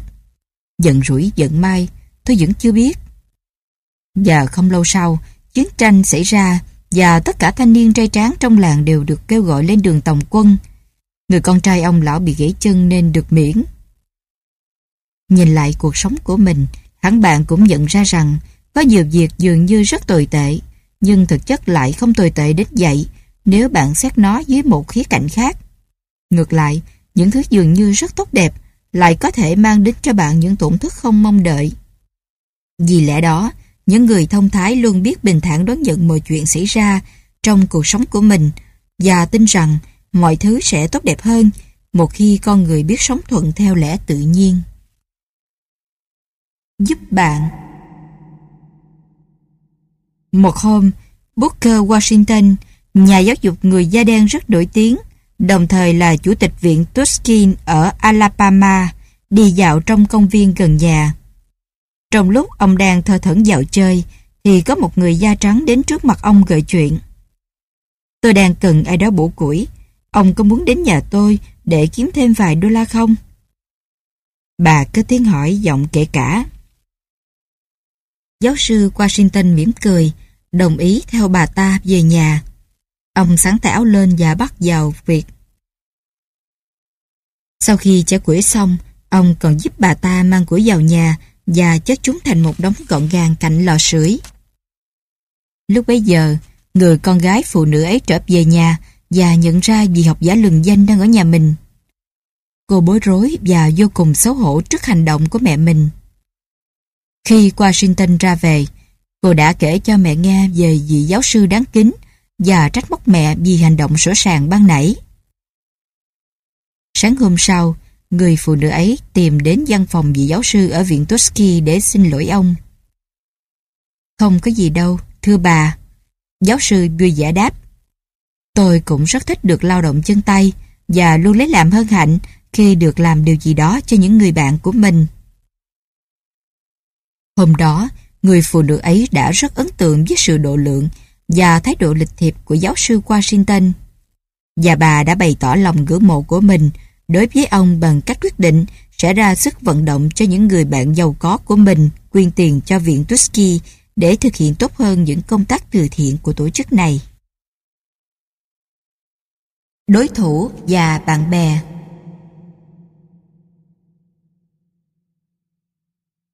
Tony người Ý và Ivan người Nga đều là những nhà kinh doanh giỏi và sở hữu những thẩm mỹ viện rất nổi tiếng trong thành phố. Thế nhưng điều đáng nói là cả hai đều cạnh tranh với nhau rất lành mạnh. Một ngày nọ, Tony phát hiện ra số lượng khách hàng tìm đến thẩm mỹ viện của mình đã tăng đáng kể. Trước tuần lễ đó, nhân viên của Tony đã phải làm việc tăng ca liên tục và số tiền mà ông kiếm được rất cao. Sau khi tìm hiểu, ông phát hiện ra rằng người bạn cũng là đối thủ của ông đang bị ốm và thẩm mỹ viện bên ấy đã đóng cửa suốt một tuần nay. Đến ngày Chủ nhật, ông lấy tất cả số tiền phụ trội mà mình kiếm được trong tuần đó cho vào một chiếc phong bì và lên đường đến thăm Ivan. Tôi có một món quà nhỏ cho anh, Ivan ạ. Ông nói và trao chiếc phong bì cho người bạn đang bị ốm, đồng thời cũng là đối thủ đáng gờm của mình trên thương trường. Không một chút giả tạo, Tony nói tiếp. Chống khỏe nhé, tôi rất nhớ anh. Và rap về sau khi đã dành cho bạn cái bắt tay ấm áp và nụ cười rạng rỡ. Ấn định mục tiêu Khi còn là một cậu bé, Abraham Lincoln đã đi tách hạt bắp suốt ba ngày liền để kiếm tiền mua cho được cuốn sách Cuộc đời của Washington mà ông rất thích. Khi đã có sách, Lincoln đọc nó mỗi ngày và thực sự rất ấn tượng với những gì được viết trong đó. Thế rồi một ngày nọ, ông nói với bà Crawford, một người bạn lớn tuổi của ông rằng cháu không có ý định sẽ làm những công việc như xới đất, tách hạt bắp, nuôi gà hay những thứ tương tự như thế này suốt cả đời đâu, bà Crawford ạ. Vậy sau này, cháu muốn trở thành gì? Bà Crawford hỏi. Cháu sẽ là tổng thống. Abraham Lincoln tuyên bố. Cháu sẽ học tập và chuẩn bị mọi thứ thật sẵn sàng. Chắc chắn rồi cơ hội sẽ đến với cháu. Và cuối cùng thì cơ hội cũng đã đến với Abraham. Ông đã nắm bắt nó kịp thời để đem nhiệm vị trí quyền lực nhất của Hoa Kỳ. Ông đã làm được điều đó vì đã ấn định mục tiêu cho mình từ rất sớm. Câu chuyện về Abraham Lincoln là ví dụ sống động cho câu ngạn ngữ. Những người thắng cuộc luôn tạo ra mục tiêu để đạt đến, trong khi những người thua cuộc lại luôn diệt lý do để khước từ. Cuộc sống không chỉ là những lời nói. Một ngày nọ, một học giả uyên bác của Trung Quốc nghe nói đến một học thuyết mới xuất hiện ở một vùng đất xa xôi. Theo lời đồn đại, học thuyết này rất uyên thâm và được rất nhiều người quan tâm, chú ý. Nghe vậy, vị học giả này quyết định sẽ đến những vùng đất đó để tìm hiểu xem thực hư như thế nào. Thế là ông thực hiện một hành trình dài để gặp cho bằng được những người sáng lập ra học thuyết đó và nhờ ông ta giới thiệu qua về nó. Và cậu trả lời mà ông nhận được ra. Thưa quý ngài, học thuyết mới của chúng tôi thật ra rất đơn giản. Nó có thể được tóm gọn trong một câu. Để tránh làm điều sai trái, hãy làm thật nhiều điều tốt. Thất vọng trước lời giải thích đơn giản này, vị học giả kia giận dữ nói. Tôi đã vất vả lắm mới tới được đây. Vậy mà ông lại trích dẫn một câu mà ngay cả một đứa trẻ lên ba cũng biết là sao. Ông đang nhạo báng tôi phải không? Bỏ qua thái độ khiếm nhã đó, người sáng lập học thuyết mới kia lịch sự trả lời. Tôi không nhạo báng ông, nhưng ông hãy thử nghĩ xem, tại sao một đứa trẻ lên ba có thể thuộc nằm lòng học thuyết ấy và thực hành nó rất tốt, trong khi rất nhiều người trong chúng ta lại không thể làm được điều đó. Đây là Krishna. Chú thích Theo Ấn Độ giáo, thần Krishna là một trong 10 hóa thân của thần Vishnu, vị thần bảo hộ thế giới. Hết chú thích. Quanh năm suốt tháng, Tradis, một người lao động nghèo khổ, chỉ biết làm việc quần quật từ lúc bình minh cho đến chặn vạn để nuôi sống gia đình. Có thể nói, mỗi ngày của anh là một ngày đấu tranh để sinh tồn. Mỗi sáng, Tradis đều đi ngang qua một ngôi đền, nhưng anh không bao giờ có thời gian bước vào bên trong để tận hưởng cảm giác yên bình mà nó mang lại. Dẫu vậy, trong một khoảnh khắc ngắn ngủi, anh dừng lại trước cổng và nhắm mắt cầu nguyện. Trong khoảnh khắc đó, anh cảm thấy thật gần gũi với đấng tối cao Krishna. Anh như thấy đấng tối cao hiện diện ngay trước mặt anh, trong tâm trí anh và đang mỉm cười với anh. Và trong niềm hạnh phúc tột cùng ấy, anh thì thầm thật khẽ. Krishna, đây là Jadis. Anh thường lặp lại điều này khi đi làm về vào ban đêm, dù khi ấy ngôi đền được bao phủ bởi một màn đêm tĩnh mịch và cổng đưa được khóa. Jadis dừng lại, nhắm mắt và chào đến tối cao với những lời tương tự. Krishna, đây là Jadis. Cuộc sống của Jadis trôi qua như vậy trong suốt nhiều năm liền. Thế rồi một ngày nọ, Jadis bị gãy chân khi đang làm việc. Sau khi sơ cứu, các bác sĩ đồng ý cho anh về nhà với lời dặn anh phải nằm trên giường suốt 6 tuần. Ở nhà, trái tim và tâm trí của Jadis vẫn suy nghĩ về cuộc hẹn ban tối của mình với đứng tối cao. Nhưng tất nhiên, với cái chân bó đẹp, anh không thể đến nơi hẹn được. Jadis nhắm mắt, cố vượt qua sự đau đớn và mệt mỏi để tìm đến với đấng tối cao trong tâm tưởng. Thế rồi, anh bỗng nghe thấy một tiếng giọng thật ngọt ngào, nhẹ nhàng và thì thầm bên tai. Jadis, đây là Krishna. Jadish mỉm cười, lòng lân lân hạnh phúc. Vì anh biết, đấng tối cao đã tới để giữ đúng hẹn với anh khi anh không thể đến được với Ngài. Thượng đế không bao giờ quan tâm đến hình thức bên ngoài hay lời lẽ cầu nguyện của bạn. Người chỉ quan tâm đến mức độ thành tâm của bạn dành cho người mà thôi.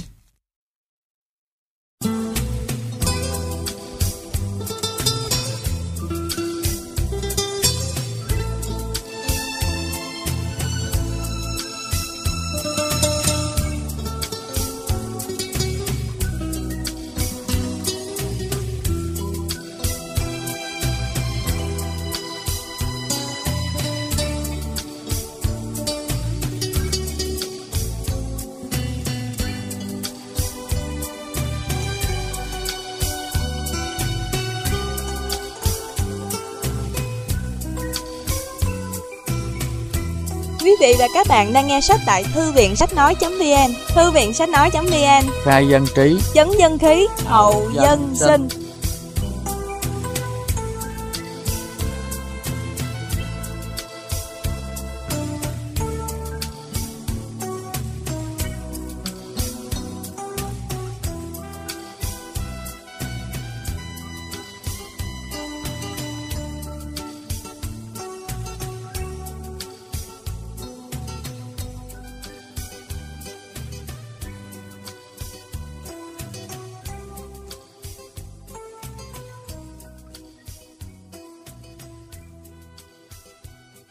Điều không thể thay thế Một cô bé tìm thấy một con mèo con bị bỏ rơi trong giường già và quyết định mang nó về nhà nuôi. Hằng ngày, cô bé chăm sóc chú mèo rất cẩn thận. Từ việc cho nó uống sữa đến sắp xếp cho nó một chỗ ngủ ấm cúng trong chiếc giỏ nhỏ. Nhận được tình yêu thương và sự chăm sóc chu đáo của cô bé, mèo con lớn nhanh như thổi và cả hai trở thành bạn bè thân thiết. Thế nhưng, vài tháng sau đó, mèo con chết trong một vụ tai nạn và cô bé vô cùng đau khổ khi chứng kiến sự ra đi của người bạn nhỏ. Trước hoàn cảnh đó, người bà của cô bé đã mua một con mèo khác thuộc giống mèo ba tư xinh xắn và đắt tiền để tặng cho cô bé. Cháu cảm ơn bà. Cô bé lễ phép nói, nhưng đôi mắt vẫn buồn mênh mang. Thôi nào cháu yêu. Bà cô bé an ủi. Tommy của cháu chỉ là một con mèo đi lạc, trong khi chú mèo này lại rất xinh xắn và đắt tiền. Chắc chắn cháu sẽ nhanh chóng làm quen với nó thôi mà. Cô bé đáp lời bà, giọng nghẹn ngào. Cháu không nói đến vẻ bề ngoài của những con mèo, mà chính là tình cảm của cháu dành cho chúng, cũng như ngược lại. Chắc chắn không con mèo nào có thể thay thế được Tommy của cháu đâu, bà ạ. Thượng đế luôn ở đó khi chúng ta cần người. Nhà thuyết giáo nổi tiếng người Scotland John McNeill đã kể lại một câu chuyện cảm động từ chính cuộc đời ông. Khi còn trẻ, John làm việc ở một nơi rất xa xôi nhà ông đang sống. Mỗi ngày, ông phải băng qua một cánh rừng rậm rạp và một hẻm thu mút núi để đến chỗ làm và trở về nhà. Đoạn đường này rất vắng vẻ vì theo lời đồn đại, thú dữ và những tên tội phạm khét tiếng thường trú ngụ ở đây. Mỗi lần đặt chân trên hẻm núi này, John đều rất kinh sợ và luôn chuẩn bị tinh thần để ứng phó với những chuyện không hay có thể xảy ra. Một đêm nọ, John có việc nên phải trở về nhà rất muộn. Trời tối đen và gió thốc từng hồi rất ghê rợn. John bước chậm rãi trong hẻm núi tối tăm. Tim cậu đập liên hồi và tay chân cậu gần như tê cống. John có cảm giác có ai đó đang bước theo sau cậu và một giọng nói vang lên bên tai. Quá hải hùng, John đứng ngay người lại, để mặc cho nỗi sợ chiếm lấy toàn thân. Dù sợ đến mức gần như không thể thở được, nhưng cậu vẫn cố gắng cầu nguyện. Nhưng càng lúc, mọi sự càng trở nên khủng khiếp hơn khi tiếng bước chân và tiếng gọi ngày một rõ rệt. John ơi, John! Thế nhưng, khi định thần lại, thì John nhận ra giọng nói đó là của bố cậu. Bao nhiêu sợ hãi trong cậu đều tan biến. Vì biết con trai sẽ trở về trễ, nên bố John quyết định sẽ đi đón cậu và hai bố con cùng nhau rời khỏi con hẻm. John cảm nhận được tình yêu thương và sự chở che của bố. Và đó là cảm giác tuyệt vời nhất mà cậu được trải nghiệm trong cuộc đời. Sự xuất hiện của bố đã thay đổi hoàn toàn trải nghiệm của tôi. John McNeil nhớ lại, và người bố của John không ai khác, chính là Thượng Đế. Có thể nói, dù trong hoàn cảnh nào chăng nữa, bạn cũng sẽ nghe được giọng nói của Thượng Đế, vì người luôn ở bên cạnh bạn. Người sẽ ở đó khi bạn cần, và vì thế, tất cả những điều bạn cần làm là tin tưởng người tuyệt đối. Đánh thức lòng tự trọng Có một câu chuyện rất hay kể về một doanh nhân giàu có ở New York. Vào một buổi sáng nọ, khi đi bộ tới văn phòng, thì ông nhìn thấy một người đàn ông nghèo đang bán những bông hoa đã héo. Mà bên cạnh ông lại là một chiếc nón đựng đầy những đồng tiền lẻ. Vị doanh nhân giàu có ấy bỏ một đô la vào chiếc nón, rồi dội dã bước đi tiếp. Đột nhiên như nhớ ra điều gì, ông quay lại chỗ người bán hoa. Tôi xin lỗi anh bạn. Ông nói, vì đang dội nên tôi đã quên lấy bông hoa mình đã mua.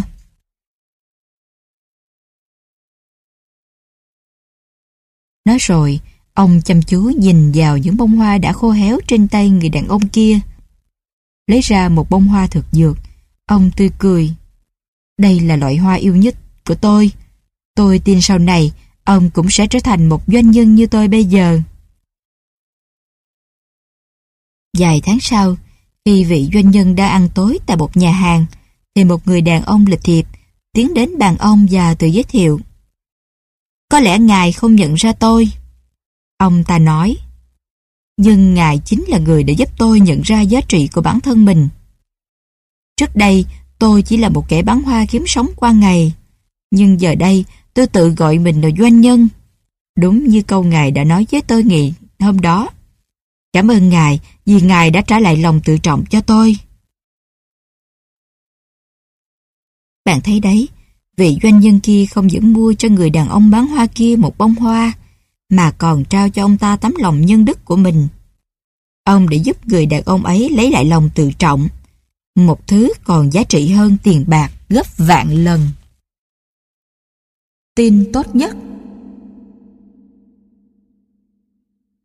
Roberto de Vincenzo là một vận động viên đánh golf vĩ đại người Argentina. Sau khi đăng quang trong một giải đấu, anh nhận được phần thưởng là một tấm ngân phiếu và được mời chụp ảnh cho rất nhiều tạp chí nổi tiếng. Khi anh tiến ra bãi đậu xe và chuẩn bị ra về, thì có một người phụ nữ tiến gần anh. Người phụ nữ nói với anh bằng giọng khẩn khoản. Trước hết, tôi xin được chúc mừng chiến thắng của ông. Ông thật là một người may mắn và hạnh phúc. Thế nhưng, trong niềm vui chiến thắng này, cầu xin ông hãy rủ lòng thương mà giúp đỡ cho một người đang trong cảnh khốn cùng như tôi.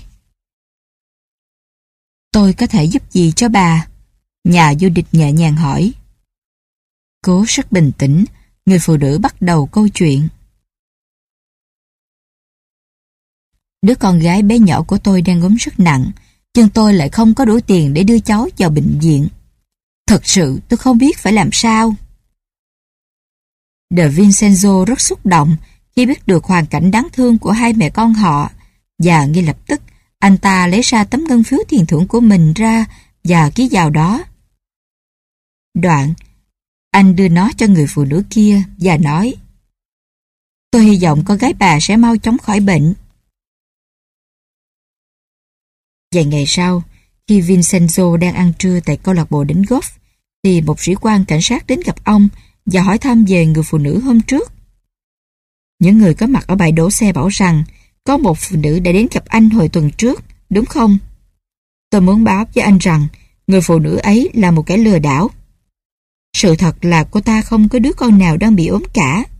Thậm chí cô ta còn chưa kết hôn. Anh bị lừa rồi, anh bạn ạ.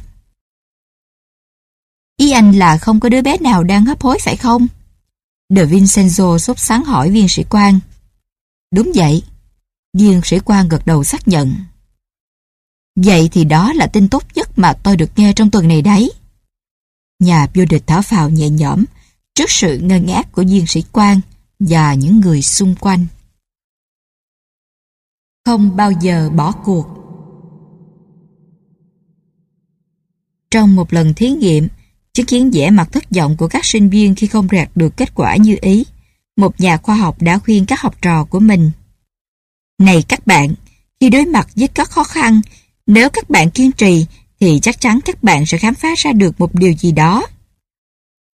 Nếu nhìn lại lịch sử, bạn sẽ dễ dàng nhận ra rằng có rất nhiều phát minh và thành quả vĩ đại được tạo nên từ những con người không bao giờ bỏ cuộc. Henry Ford, người đã thất bại và phá sản 5 lần trước khi đạt được thành công rực rỡ. Beethoven, nhà soạn nhạc tài va, không những vượt qua chứng điếc bẩm sinh mà còn sáng tác nên những bản giao hưởng tuyệt vời nhất mọi thời đại. John Bunyan, người đã viết lên cuốn sách nổi tiếng Virgin Progress, hành trình của những người hành hương, trong khi đang ngồi tù vì bị các tội truyền giáo.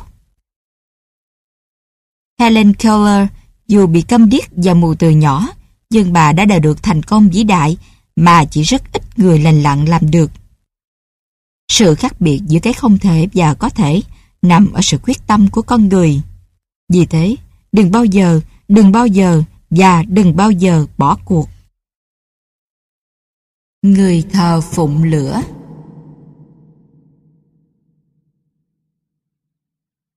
Tương truyền rằng, vào một đêm tối trời, Abraham ngồi trong một túp lều để đợi một người khách lạ sắp qua làng ông. Một lúc sau, một ông lão trông yếu ớt và kiệt sức nặng nhọc lê bước về phía ông. Vì tộc trưởng nhanh chóng bước ra đón tiếp ông lão và dẫn ông vào lều của mình, nơi bữa ăn ấm áp đã được chuẩn bị sẵn. Khi nhìn thấy ông lão ăn mà không cầu nguyện, Abraham hỏi, Tín ngưỡng của ông là gì vậy?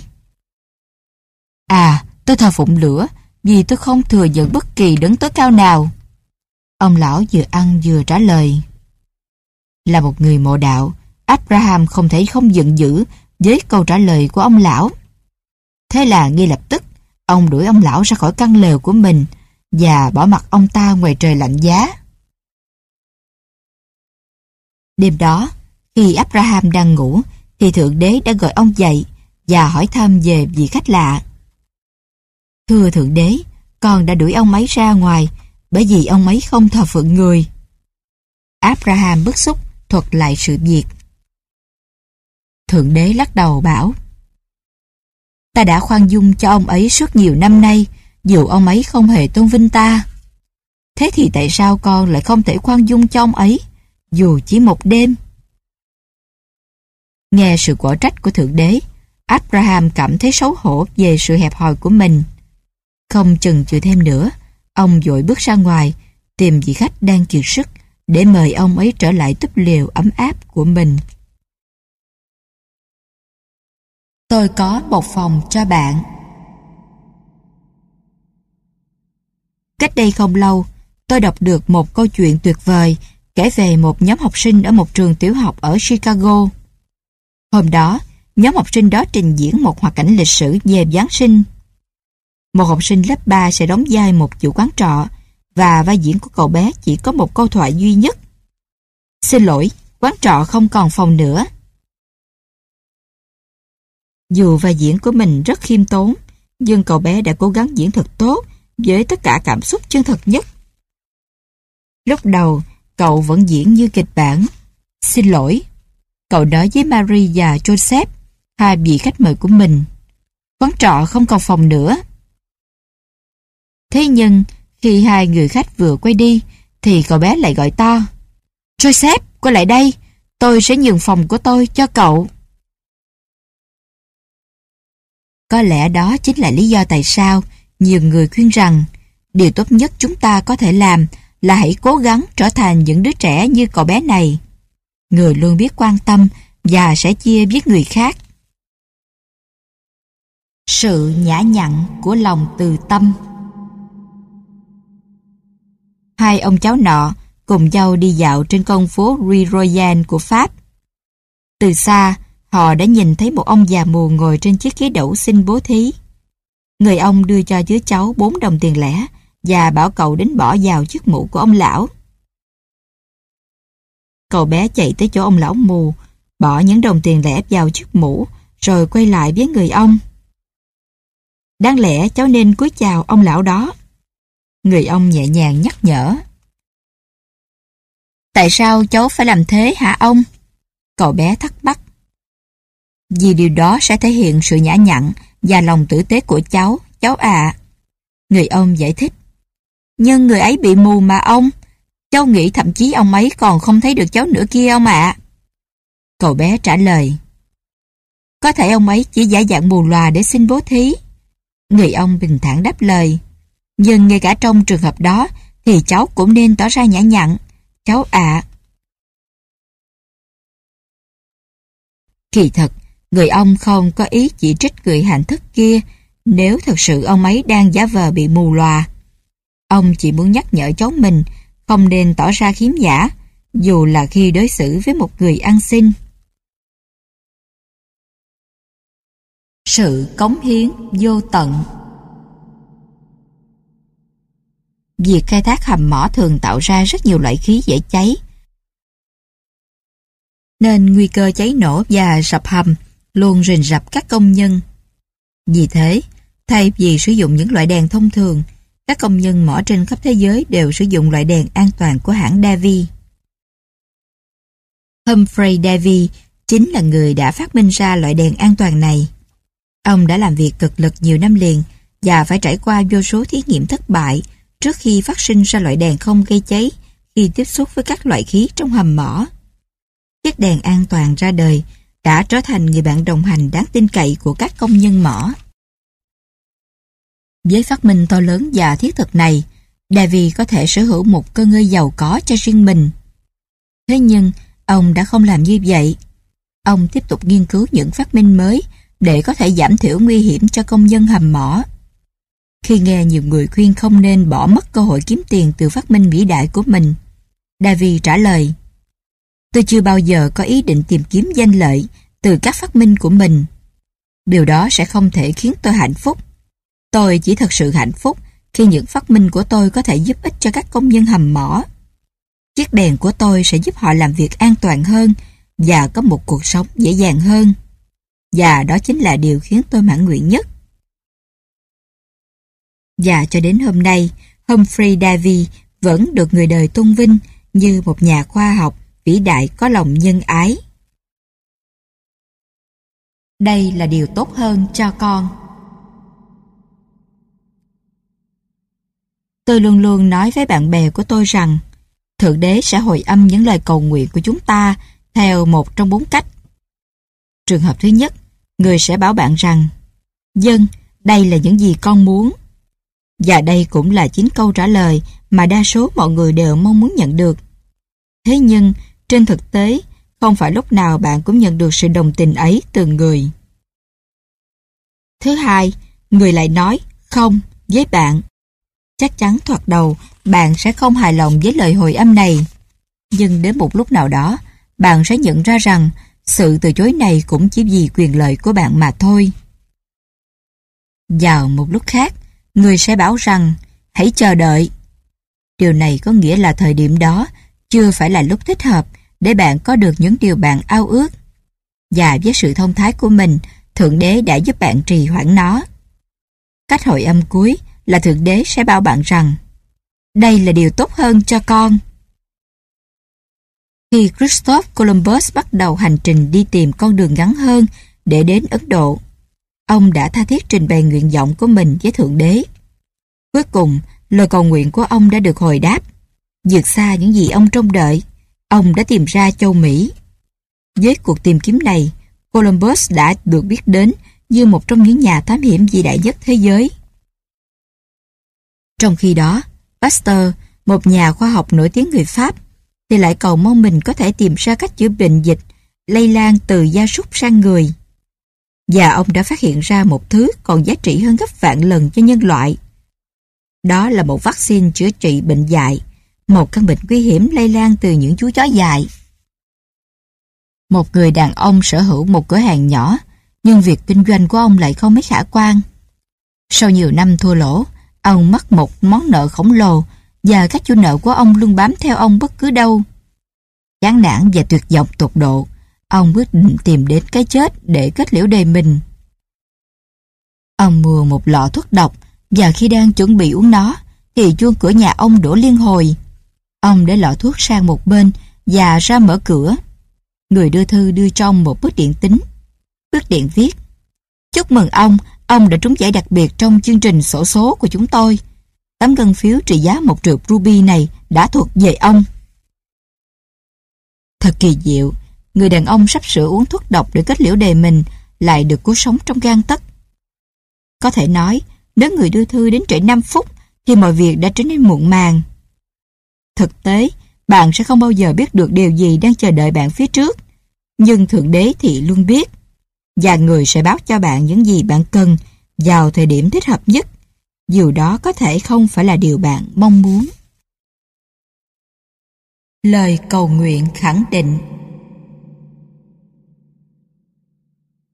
Có một người phụ nữ luôn cảm thấy lo lắng thái quá cho sự an toàn của các con. Bà không ngừng sợ hãi khi các con của bà ra ngoài, bất kể là đi học hay dạo chơi. Cho dù lúc ấy có rất nhiều người xung quanh chúng. Thấy thế, một người bạn của bà đã khuyên. Bà hãy thực thành lời cầu nguyện khẳng định xem sao. Lời cầu nguyện khẳng định là gì? Bà hỏi. Người bạn từ tốn giải thích cho bà nghe về lời cầu nguyện khẳng định. Mỗi khi lo lắng cho các con, bà cần lặp đi lặp lại lời cầu nguyện này. Thượng đế ơi, các con của con luôn được người bảo bọc. Con sẽ không lo sợ cho chúng nữa, vì con biết chúng sẽ luôn được an toàn trong tay người.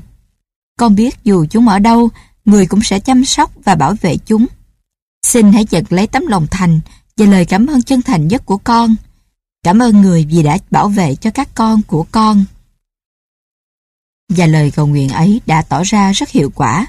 Người phụ nữ kia đã hoàn toàn chế ngự được những nỗi lo sợ vô lý của mình và bắt đầu tận hưởng những niềm vui trong cuộc sống. Và thần Krishna đến Có một cô gái rất tôn sùng thần Krishna. Cô thường dành phần lớn thời gian trong ngày của mình để cầu nguyện. Mong ước lớn nhất của cô là được chào đón người trong ngôi nhà của mình và được dâng đến người sự phục vụ tận tình nhất. Một đêm nọ, thần Krishna xuất hiện trong giấc mơ của cô. Người nói với cô gái, ta sẽ đến nhà con vào ngày mai. Niềm hân hoan của cô gái dường như vô tận. Sáng hôm sau, cô thức dậy thật sớm, dọn dẹp mọi ngóc cách trong nhà. Cô còn chuẩn bị một bữa ăn thật ngon và thịnh soạn để dâng cho thần Krishna khi người đến. Khi mọi thứ đã sẵn sàng, cô chạy ra trước cửa nhà và ngồi trên các bậc tam cấp đợi. Một lúc sau, một ông lão chống gậy khập khiển bước tới và nói với cô Cô gái ơi, trông cô thật đáng yêu và tử tế. Liệu cô có thể đưa tôi đến bệnh viện gần nhất được không? Tôi đang rất cần một đôi nạn và các bác sĩ ở đó có thể giúp được tôi. Tôi rất vui khi được giúp ông. Cô gái nói, nhưng không phải ngày hôm nay ông ạ. Thần Krishna đã hứa sẽ đến đây ngày hôm nay và tôi không có thời gian cho bất kỳ ai ngoại trừ người. Thất vọng, ông lão khập khiển quay đi. Tiếp theo, một người hành khất tiến đến cửa nhà cô gái. Anh hát một bài hát thật hay và sau đó xin cô bố thí cho anh một ít thức ăn vì anh đang rất đói và còn phải đi một đoạn đường rất xa. Tôi rất vui được mang thức ăn cho anh, người anh em ạ. Cô nói, nhưng không phải là ngày hôm nay. Thần Krishna đã hứa sẽ đến đây vào hôm nay và tất cả thức ăn trong nhà tôi phải được dâng cho người trước khi tôi chia sẻ nó cho người khác. Xin anh thứ lỗi, nhưng hôm nay tôi không có thời gian cho ai khác ngoài người.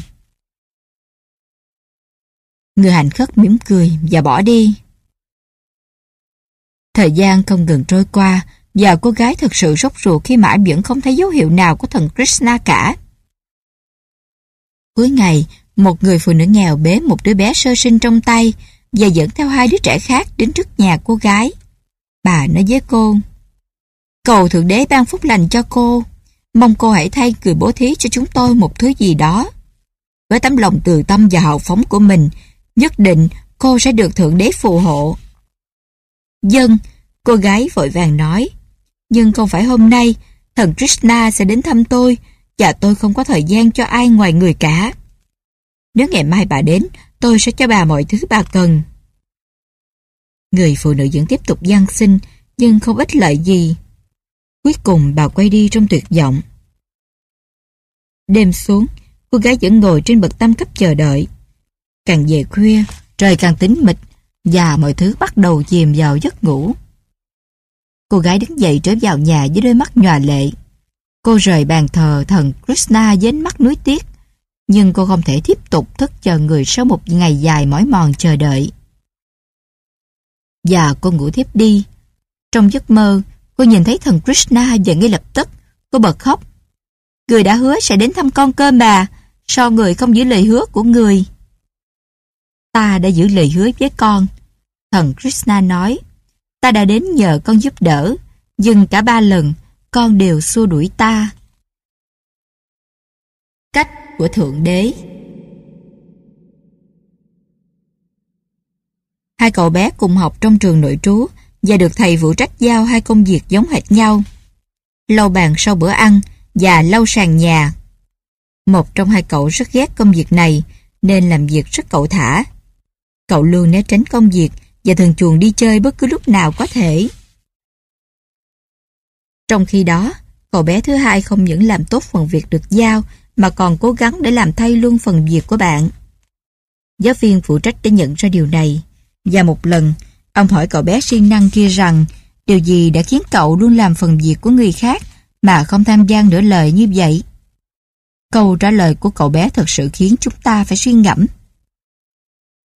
Thượng đế bảo chúng ta rằng nếu muốn trở thành một người vĩ đại, trước hết con hãy trở thành kẻ hầu của tất cả mọi người. Đấy là điều em khao khát, nên em sẽ thử áp dụng lời dạy này của người. Món quà dân chúa Một người phụ nữ nghèo nhưng rất sùng đạo và nhân hậu muốn gửi tặng các nạn nhân trong trận động đất ở Gujarat một ít quần áo cũ. Cô nghĩ mình có thể cho đi vài chiếc khăn trải giường vì những nạn nhân ấy cần nó hơn mình. Thế nhưng thay vì gói những chiếc khăn trải giường cũ của mình lại và chuyển chúng cho đơn vị nhận hàng hóa cứu trợ.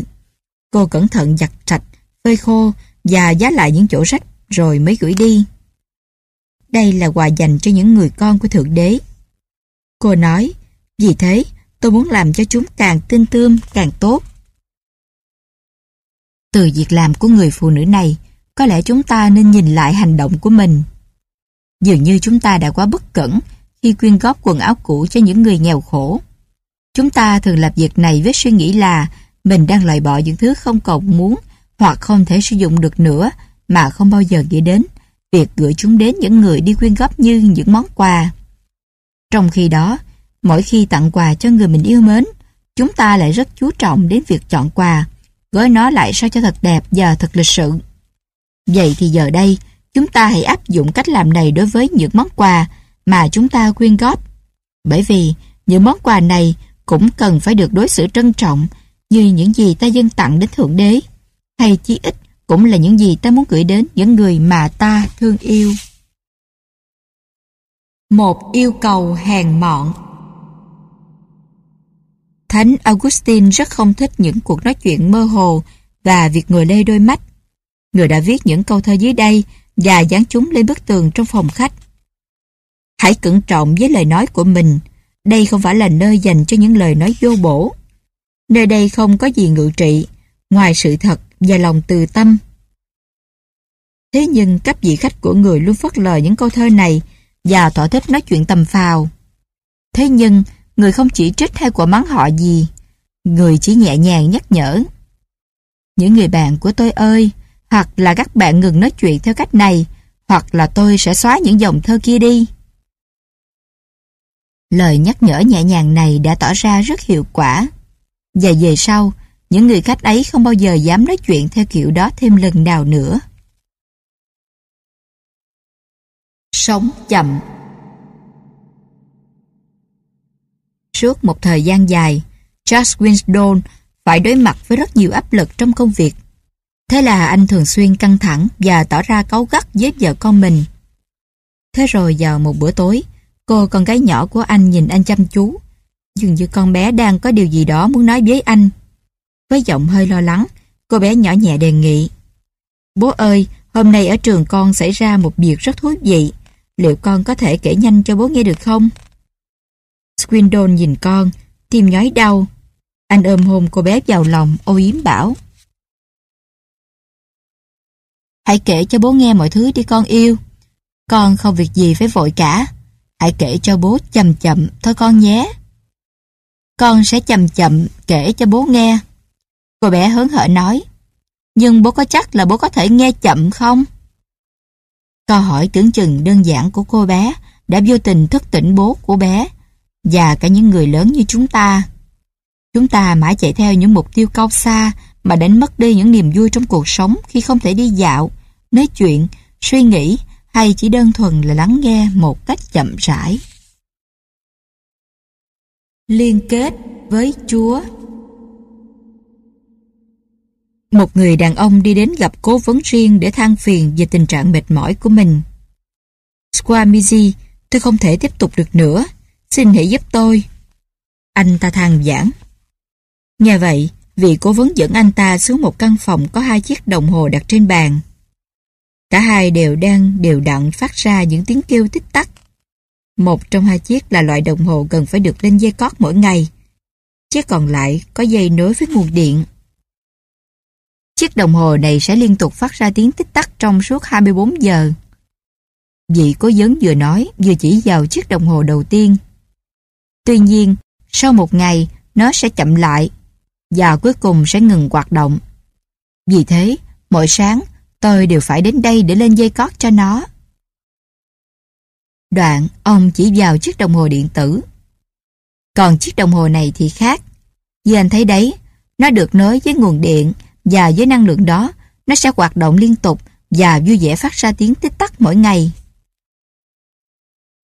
Nhưng người đàn ông nhìn chầm chầm vào hai chiếc đồng hồ mà vẫn không hiểu ý của vị cố vấn ở đây là gì.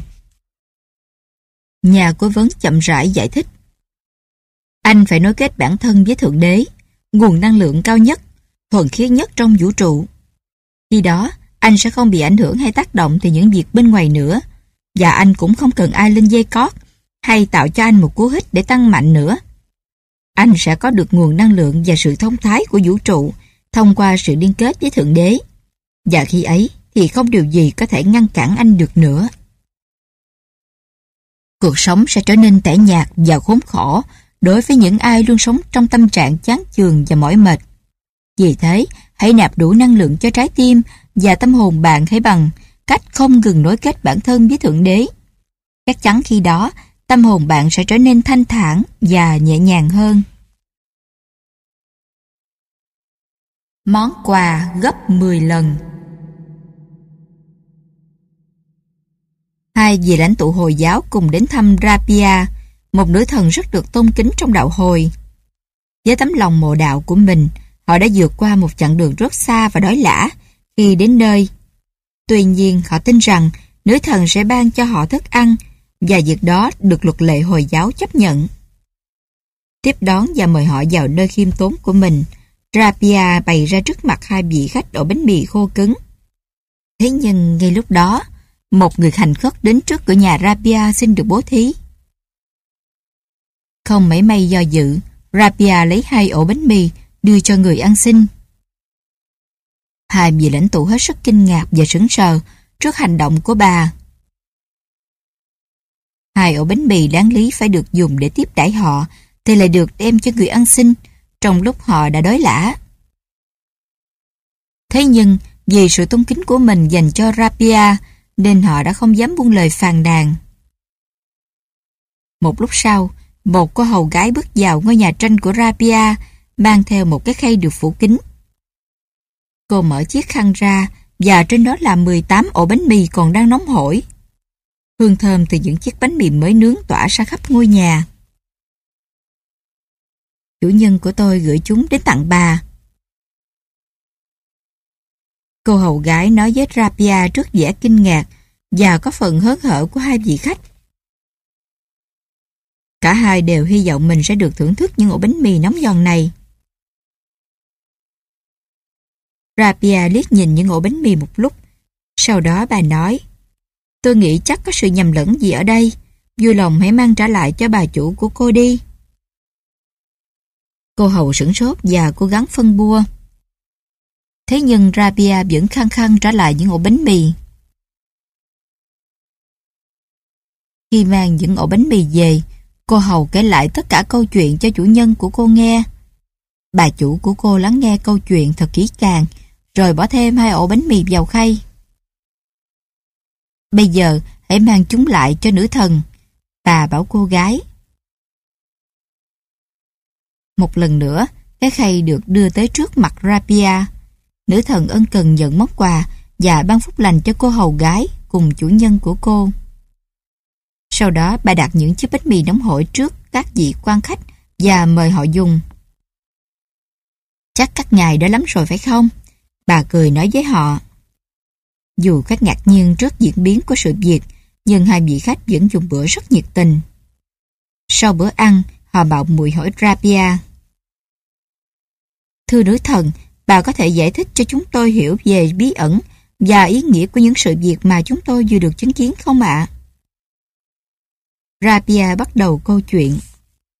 Khi hai ngài vừa đến, ta đã biết hai ngài đang rất mệt và đói. Thế nhưng tất cả những gì ta có lúc ấy chỉ là hai ổ bánh mì đã khô cứng và lạnh. Ta cảm thấy như vậy thật quá sơ sài để tiếp đón các ngài. Vì thế, khi người ăn xin đến, ta đã đưa hai ổ bánh mì ấy cho ông ta và nói với Thượng Đế rằng Thượng Đế ơi, người đã hứa rằng người sẽ hồi đáp lại lòng từ tâm của chúng con gấp 10 lần và con tin người luôn giữ đúng lời hứa của người. Nhân danh người, con đã cho người ăn xin ấy hai ổ bánh mì. Vì vậy, xin người hãy hồi đáp cho con gấp 10 lần để con có thể tiếp đại những vị khách của con. Sau đó, các ngài đã thấy cô hầu gái mang đến cho tôi những ổ bánh mì theo lệnh của chủ nhân cô ấy. Tuy nhiên, khi thấy chỉ có 18 ổ bánh, tôi biết ở đây có một sự nhầm lẫn nào đó, nên đã gửi trả lại. Đến khi số lượng bánh mì đúng như tôi đã cầu xin, thì tôi đã nhận món quà ấy với lòng nhiệt thành biết ơn. Các ngài thấy đó, Thượng Đế luôn luôn giữ lời hứa của người với chúng ta. Gandhi và Tagore Chúng ta đã quen việc gắn các vị nhân với những hình ảnh trang trọng, uy nghiêm và cao xa. Thế nên sẽ thuộc tuyệt vời khi nhận ra họ cũng là những con người bình thường và rất hài hước. Khi đến thăm đền thờ nữ hoàng Shanti Niketan, Gandhi đã được tiếp đãi ân cần và được đưa đến một gian phòng trang hoàng rất đẹp. Căn phòng đó được chuẩn bị làm nơi trú ngụ của Gandhi trong suốt thời gian ông ở đấy. Gandhi vốn thẳng tính, quay sang Tagore thắc mắc. Tại sao anh lại đưa tôi đến căn phòng tân hôn của cô dâu và chú rể thế này? Với một cái nháy mắt lố lĩnh, ông tiếp tục. Vậy cô dâu hiện đang ở đâu? Shanti Niketan, vì nữ hoàng trẻ mãi không già trong trái tim của chúng ta, đã ở đây để chào đón anh. Tagore đáp lời. Gadi hóm hỉnh nhận xét. Thế nhưng chắc chắn vì nữ hoàng đáng kính trong tim anh sẽ không muốn nhìn đến lần thứ hai một người nghèo túng và không có răng như tôi đâu. Không chịu thua, Tagore đáp lại. Tuy nhiên, nữ hoàng của chúng ta luôn yêu chuộng sự thật và người đã thờ phụng đó suốt nhiều năm nay. À, thế thì sẽ có một hy vọng cho những người nghèo túng, già cỗi và không có răng. Gandhi cười sảng khoái. Cả gian phòng trở nên thật vui bởi tiếng cười vui vẻ của tất cả mọi người đang có mặt tại đó. Cuốn sách của đạo hạnh Thánh Serapio của Ai Cập là người đã thực hiện rất tốt lời giáo huấn vĩ đại về sự phục vụ thông qua các hành động thường ngày của ông. Bộ y phục giá trị nhất mà ông mặc mỗi ngày chỉ là một chiếc áo choàng bằng vải thô. Thế nhưng không ít lần ông đã cầm cố hoặc bán nó đi để giúp đỡ những người nghèo khó. Thậm chí, có lúc ông đã thế chấp luôn cả bản thân mình. Nghĩa là ông cam kết làm việc cho một người giàu nào đó trong một khoảng thời gian nhất định để lấy tiền nuôi sống những người nghèo. Có lần, một người bạn thân của ông đã hết sức sửng sốt khi nhìn thấy ông trong bộ dạng rách rưới đến không ngờ. Với giọng trách cứ, bạn ông hỏi, có chuyện gì xảy ra với anh vậy? Tại sao trong anh lại đói rách thế này? Thánh Serapio bình thản trả lời, Không có gì đâu anh bạn ạ. Từ xưa đến nay, tôi không bao giờ cầm lòng được khi chứng kiến những mảnh đời bất hạnh. Cuốn sách Những đạo hạnh đáng khâm phục do tôi viết đã dắt tôi nhớ rằng tôi phải cho đi tất cả những gì thuộc về mình để phục vụ cho những người khốn khó. Liệu tôi có thể xem qua cuốn sách của anh được không? Người bạn đề nghị. Thật xin lỗi, cuốn sách đó cũng đã được bán đi để giúp đỡ những người bạn khốn khó của tôi rồi. Thánh Serapio thản nhiên trả lời. Cuốn sách đã được bán vì một mục đích cao cả và nó sẽ giúp cho những người sở hữu nó lĩnh hội được tinh thần phục vụ đúng nghĩa. Khi đó, họ sẽ làm hết sức để có thể giúp đỡ cho bánh đời nghèo khó. Đây mới thực sự là tinh thần phục vụ chân chính. Niềm hạnh phúc đúng nghĩa Một thánh nữ được nhiều người ngưỡng mộ về tính cách lạc quan của người và nhiều người đã quyết định đến gặp người để tìm hiểu bí quyết. Thưa thánh nữ, làm sao người có thể đạt được cảnh giới cao như thế? Điều gì đã giúp người luôn sống vui vẻ và lạc quan như thể cuộc sống chỉ toàn màu hồng? Người có thể truyền dạy cho chúng tôi bí quyết để mãi được vui vẻ và vô tư như người không ạ? Thánh nữ tươi cười đáp. Thật ra bí quyết của ta rất đơn giản. Đó là khi ta ăn thì ta chỉ tập trung ăn. Khi ta làm việc thì ta chỉ tập trung làm việc. Khi ta ngủ thì ta sẽ thoải mái bước vào giấc ngủ mà không nghi ngợi đến bất cứ điều gì. Mọi người đều cảm thấy khó hiểu trước câu trả lời của thánh nữ vì họ cho rằng đó là những điều hiển nhiên mà bất kỳ ai cũng biết và thực hiện mỗi ngày. Vì thế, họ tiếp tục bày tỏ thắc mắc của mình. Thưa thánh nữ, đó cũng là những gì chúng tôi đã và đang thực hiện đều đặn mỗi ngày. Cũng như người, chúng tôi sẽ ăn khi chúng tôi muốn ăn, tập trung làm việc khi đang làm việc và sẽ đi ngủ khi muốn ngủ. Ấy vậy mà chưa hẳn đâu. Thánh nữ đáp, giọng dứt khoát. Ta biết, khi các ngươi ăn, tâm trí của các ngươi không hoàn toàn tập trung vào việc ăn uống của mình, mà lại đang thơ thẩn ở một nơi nào đó. Thậm chí, Nhiều lúc các ngươi còn không cảm nhận được hương vị của thức ăn mà mình đang ăn. Hay đúng hơn là không thưởng thức nó theo đúng nghĩa. Tương tự, khi các ngươi làm việc, các ngươi không thực sự tập trung cho nó, mà lại nghĩ đến hàng trăm thứ khác. Các ngươi thường lo nghĩ quá nhiều thứ xa xôi, mà quên mất rằng hiện tại mới là điều quan trọng nhất. Đó chính là hình ảnh của rất nhiều người trong chúng ta. Vì thế, đã đến lúc chúng ta phải học cách sống với hiện tại và chỉ tập trung cho công việc mà mình đang làm. Trên thực tế, làm quá nhiều việc cùng một lúc sẽ phân tán sự chú ý của chúng ta và góp phần làm tăng cảm giác căng thẳng trong mỗi người. Khi trò chuyện với ai đó, hãy dành cho họ tất cả sự quan tâm của bạn. Khi làm một việc gì đó, hãy toàn tâm toàn ý cho việc đó.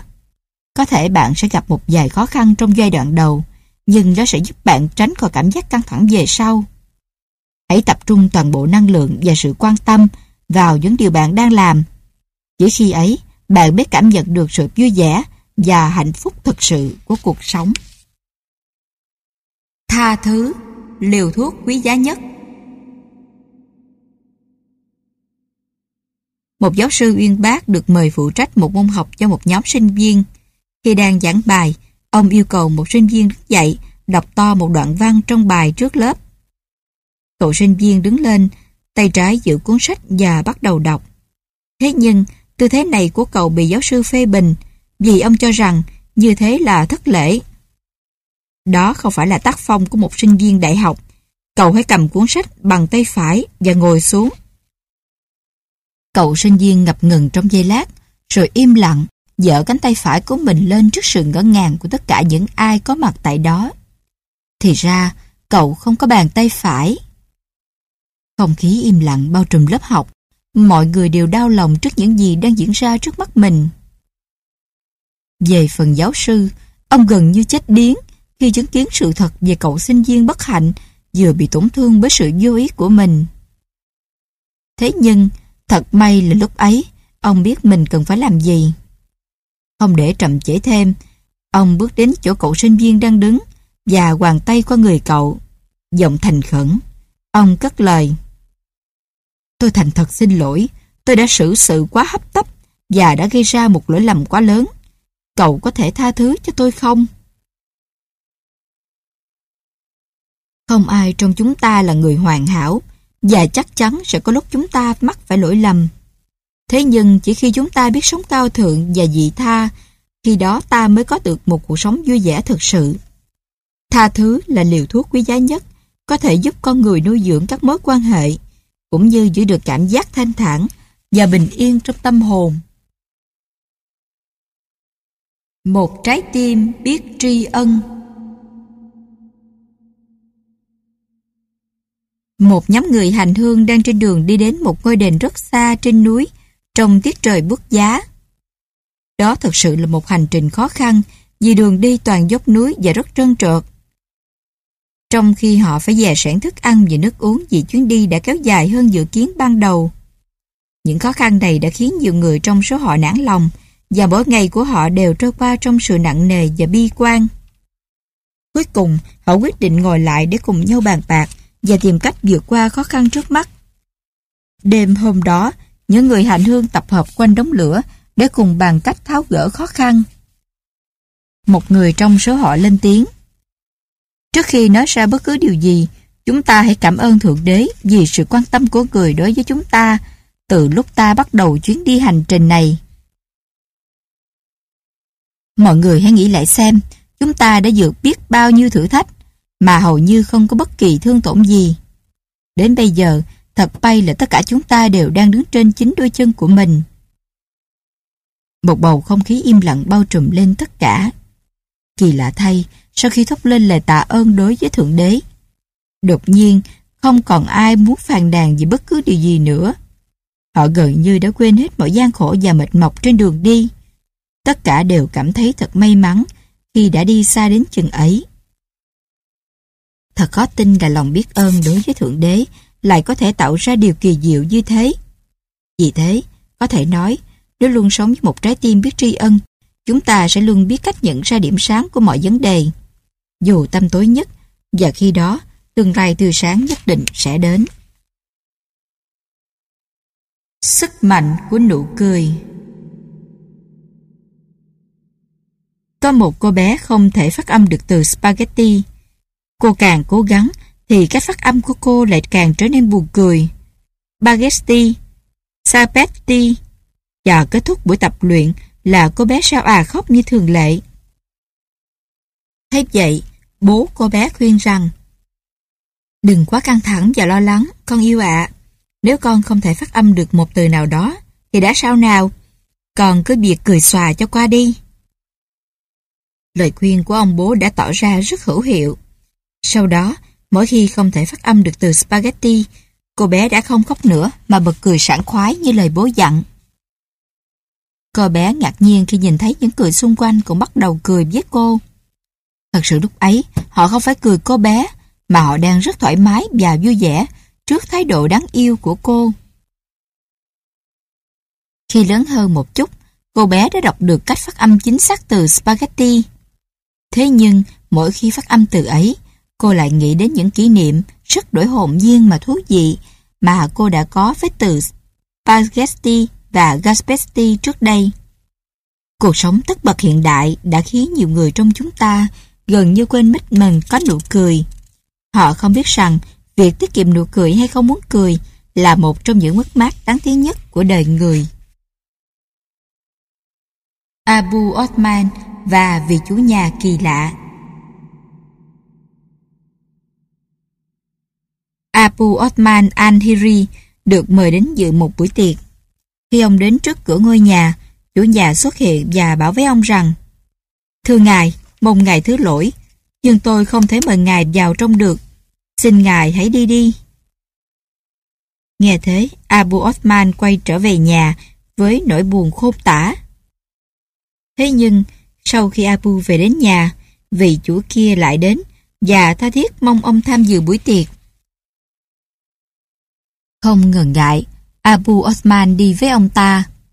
Thế nhưng, khi họ đến trước cửa nhà, thì người chủ ấy lại cầu xin được tha thứ, vì ông ấy cũng không thể mời Abu Osman vào trong được. Vẫn không một lời kêu ca, Abu Osman quay đi, và cũng như lần trước, vì chủ nhà lại tiếp tục đi theo ông và lặp lại lời đề nghị ban nãy. Lúc bấy giờ, Abu Osman được biết đến như là một người cực kỳ nhẫn nại và điềm đạm. Và lần này, ông chịu đựng sự đối xử này suốt bốn lần mà vẫn điềm nhiên chấp nhận. Cuối cùng, vì chủ nhà quỳ xuống nói với ông rằng Xin hãy tha thứ cho tôi, ngài Abu Osman. Sở dĩ tôi hành động quá đáng như vậy, chỉ vì tôi muốn kiểm chứng tính nhẫn nại của ngài mà thôi. Xin hãy cho phép tôi được thưa với ngài rằng tôi đã thực sự ngưỡng mộ và khâm phục sự kiên nhẫn của ngài. Đừng tán dương tôi, Abu Osman nói. Ông thấy đấy, những chú chó cũng có thể rèn luyện được đức tính này. Chúng sẽ đến khi chúng được gọi và sẽ chạy đi khi bị đuổi. Liệu có mấy người trong chúng ta có thể khiêm tốn và nhún nhường như Abu Osman? Tình bạn cao thượng Hai thương gia tên là Najib và Musa tình cờ gặp nhau tại một triền núi ở Persia. Mỗi người mang theo một đoàn tùy tùng rất đông và rất nhiều hàng hóa. vốn là những người bạn chí thân, họ cảm thấy rất vui khi được đồng hành cùng nhau trong chuyến đi này. Khi băng qua một con dốc hẹp, Najib bất cẩn trượt chân và ngã xuống dòng sông đang chảy xiết. Không mảy may do dự, Musa liền nhảy xuống cứu bạn. Sau khi lên bờ, hai người bạn ôm nhau trong niềm vui sức tột cùng. Najib cho gọi người nô lệ lành nghề nhất của mình tới và ra lệnh khắc lên tảng đá đen lớn ngay cạnh đó dòng chữ. Ngay chính tại nơi hoang vắng và cô quạnh này, Musa đã dũng cảm cứu bạn mình là Najib. Sau đó họ tiếp tục lên đường. Nhiều năm sau, họ tình cờ gặp lại nhau trên đoạn đường ấy một lần nữa. Họ đến chỗ năm xưa, một người đã canh dũng cứu bạn người kia và ngồi xuống hàng huyên tâm sự. Cuộc nói chuyện sôi nổi, dần làm nảy sinh mâu thuẫn. Trong cơn giận dữ, Musa đã tác vào mặt Najib, khiến Najib nạ ngã xuống. Najib đứng lên và nhìn bạn mình trong chốc lát. Sau đó, anh nhặt một cành cây và viết trên nền cát trắng gần tảng đá đen to lớn năm xưa dòng chữ. Chính tại nơi hoang vắng và cô quạnh này, Musa, sau một trận cãi vã vô bổ, đã làm tan nát trái tim bạn mình là Najib.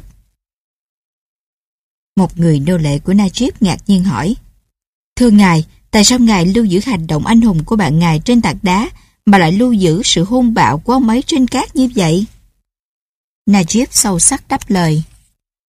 Tôi sẽ ấp ủ ký ức về hành động dũng cảm của bạn tôi trong trái tim tôi mãi mãi, như những chữ đen trảng đá này và không bao giờ phai.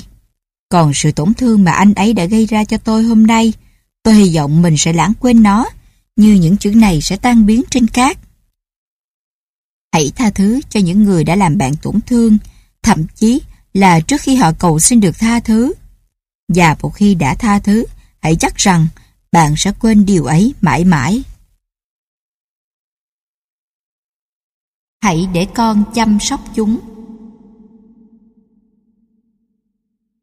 Một cậu bé trở về nhà và mang theo một chú cuốn con đang bị ốm. Thép dậy, mẹ cậu bé lắc đầu lộ vẻ không bằng lòng. Albert, con không thể mang bất cứ con vật bị lạc hay con chim bị thương nào vào nhà nữa đâu. Bà thở dài khi nhớ đến con chim cú mà cậu bé đã mang về tuần trước. Nhưng mẹ ơi, nếu con không mang chúng vào thì điều gì sẽ xảy ra với chúng hả mẹ? Cậu bé hỏi giọng tha thiết.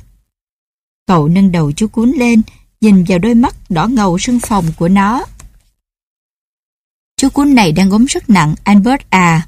Mẹ nói, con không thể giữ nó ở nhà được. Con biết là nó đang ốm rất nặng, thưa mẹ. Albert nhanh nhậu đáp.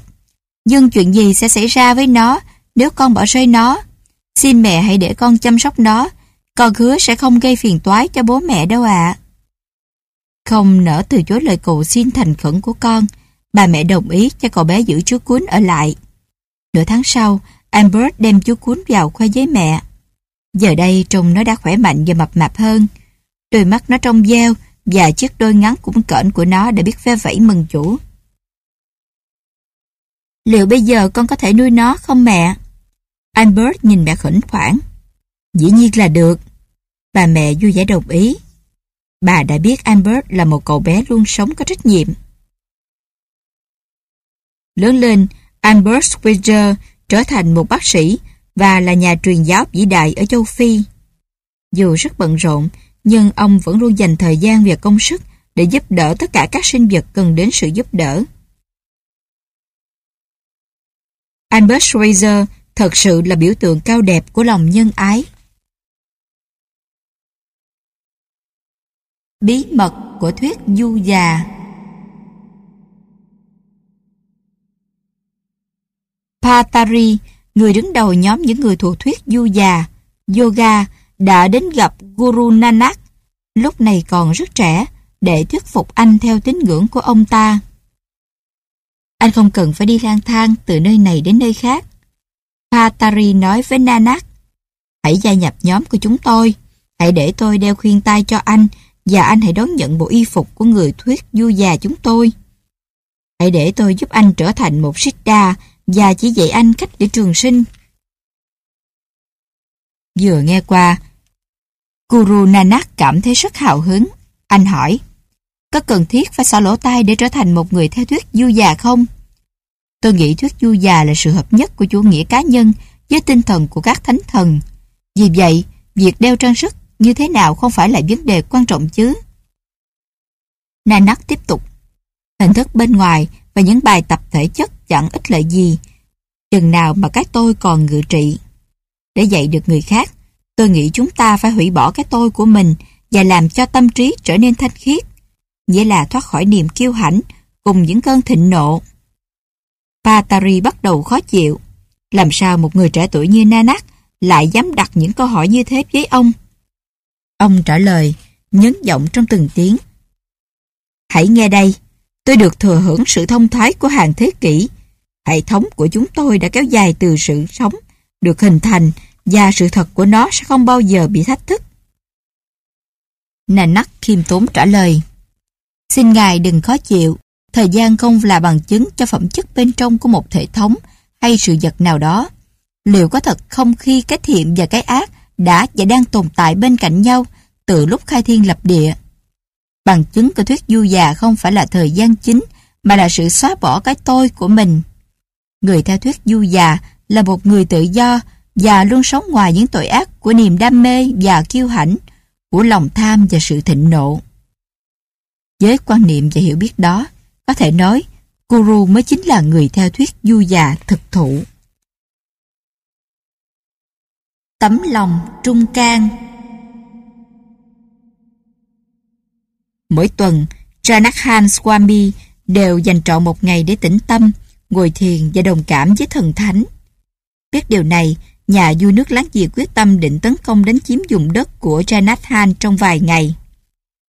Ông ta nhất định mình sẽ dễ dàng chinh phục được thành trì, trong khi Swami chỉ biết cầu nguyện và ngồi thiền. Năm đó, San Etnat chỉ là một cậu bé 16 tuổi. Vừa biết cuộc tấn công của kẻ thù sẽ rất dữ dội, cậu bé không hề e sợ. Cậu biết mình phải có nhiệm vụ bảo vệ thành trì để Swami tịnh tâm. Thế là cậu vào phòng của Swami, mặc áo giáp và lấy gươm của ông. Tiếp đó, cậu cưỡi lên con ngựa của Swami và dẫn dắt quân đội tiến về phía trước. Với sự dũng cảm và mưu trí của mình, cậu bé đã lãnh đạo quân đội đánh bại kẻ thù và giữ vững biên cương. Thế nhưng rất khiêm tốn, cậu bé đã trở về trong thầm lặng, chậm chậm đưa ngựa về chuồng, trả lại áo giáp và gươm vào chỗ cũ, rồi tham dự của họp mặt buổi tối như mọi lần với Swami mà không nói một lời về chiến công hiển hách của mình. Vị Hoàng đế chân chính Quốc vương Ratnapuri không có con cái để kế vị ngai vàng. Thế thế, khi hấp hối, ông đã gọi quan trưởng ấn, một người thông thái và uyên bác, đến để tham khảo ý kiến. Quan trưởng ấn đã khuyên hoàng đế chọn người kế vị trong số những người hầu cận trung thành nhất của người. Nghe theo lời khuyên, nhà vua cho triệu hai hiệp sĩ tận tụy nhất của mình là Sơ Sinh và Ramdas đến. Quay ra người đến trước, nhà vua hỏi. Sơ Sinh, anh hãy nói ta nghe, nếu ngươi được kế vị ngai vàng của ta, ngươi sẽ trị vì dân chúng như thế nào? Thưa bệ hạ, thần sẽ tiếp tục gìn giữ và phát huy quyền lực và thanh danh của người. Thần sẽ trị vì dân chúng với một bàn tay sắt đá và luật pháp sẽ được áp đặt một cách nghiêm ngặt nhất. Sơ sinh trả lời, giọng dứt khoát.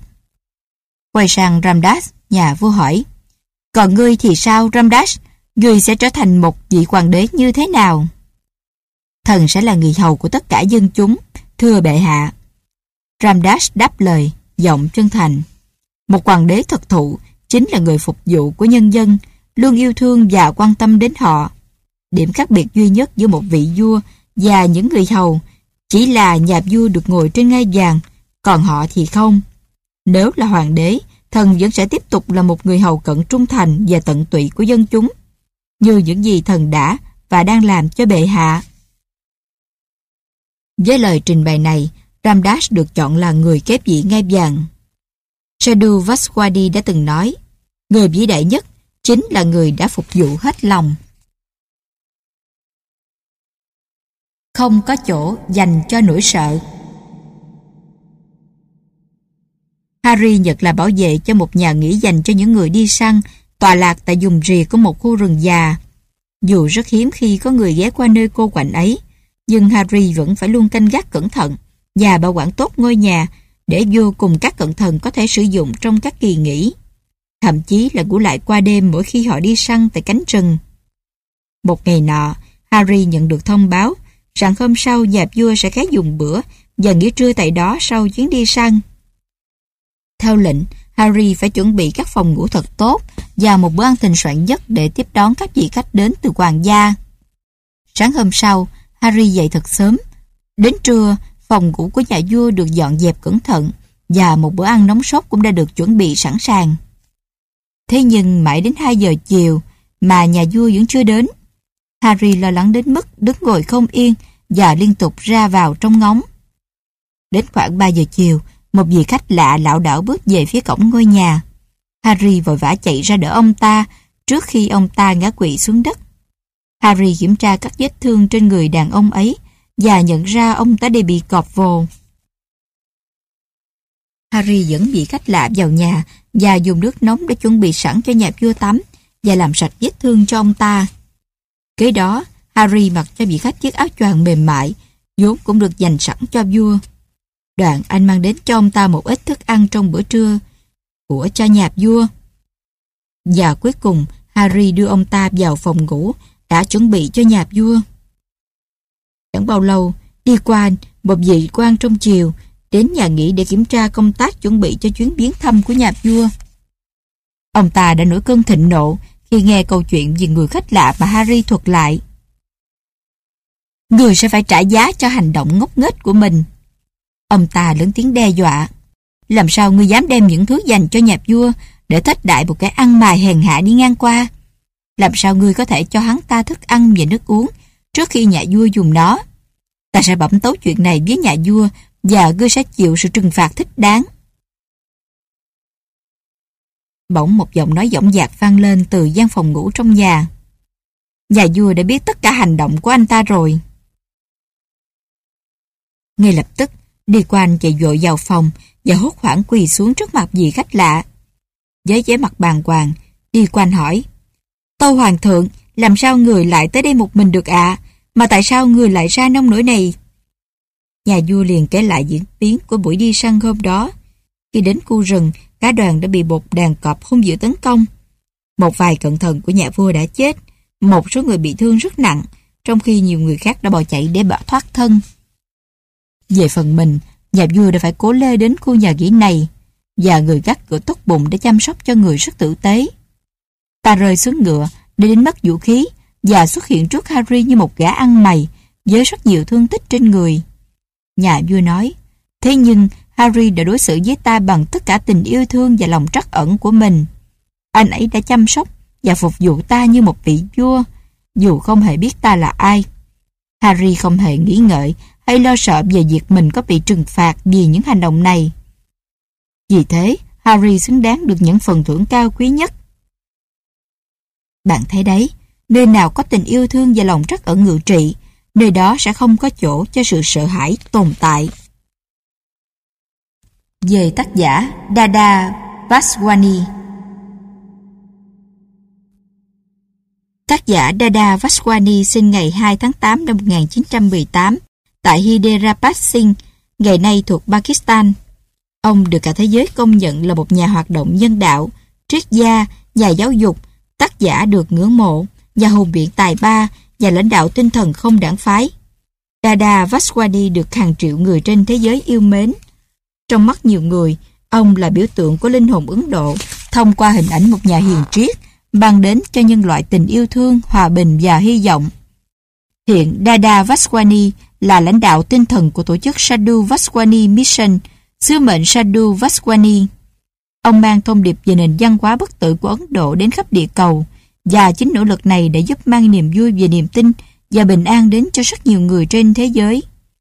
Những độc giả từng đọc qua các tác phẩm của Vasquani đã xem ông là một cây bút truyền cảm hứng vĩ đại.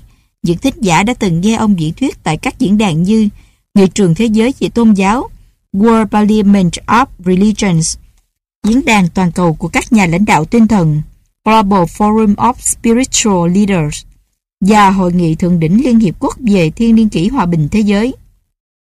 United Nations Millennium World Peace Summit đã ca ngợi ông là một nhà hùng biện tài ba và đề xuất thuyết phục. Ngay từ thời còn đi học, ông đã tỏ ra là một học sinh và sinh viên xuất sắc và đã nhận ra bằng cử nhân khoa học ở tuổi 17. Rồi được nhận học bổng tại trường cao đẳng DJ Singh nhờ thành tích đứng nhất lớp của mình. Tuy nhiên sau đó, ông đã từ chối vị trí tại các trường đại học để nối tiếp sự nghiệp của người chú nổi tiếng, cũng là một nhà hiền triết, Sadhu T.L. Vaswani, trong nỗ lực truyền bá những ý tưởng của các bậc thầy hiền triết. Dada trở thành biên tập viên của các tờ báo Excelsior, India Digest và loạt tạp chí East and West. Ông còn là hiệu trưởng của trường cao đẳng nữ San Mira. Dada đã viết trên 50 cuốn sách bằng tiếng Anh và nhiều cuốn sách khác bằng tiếng Sindhi.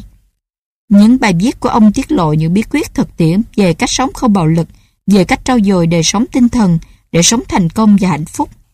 Nhiều quyển sách của ông đã được tái bản nhiều lần và được dịch ra nhiều thứ tiếng như Marathi, Hindi, Gujarati, Canada, Papiamento, Ả Rập, Trung Quốc, Tây Ban Nha, Pháp, Đức, Indonesia.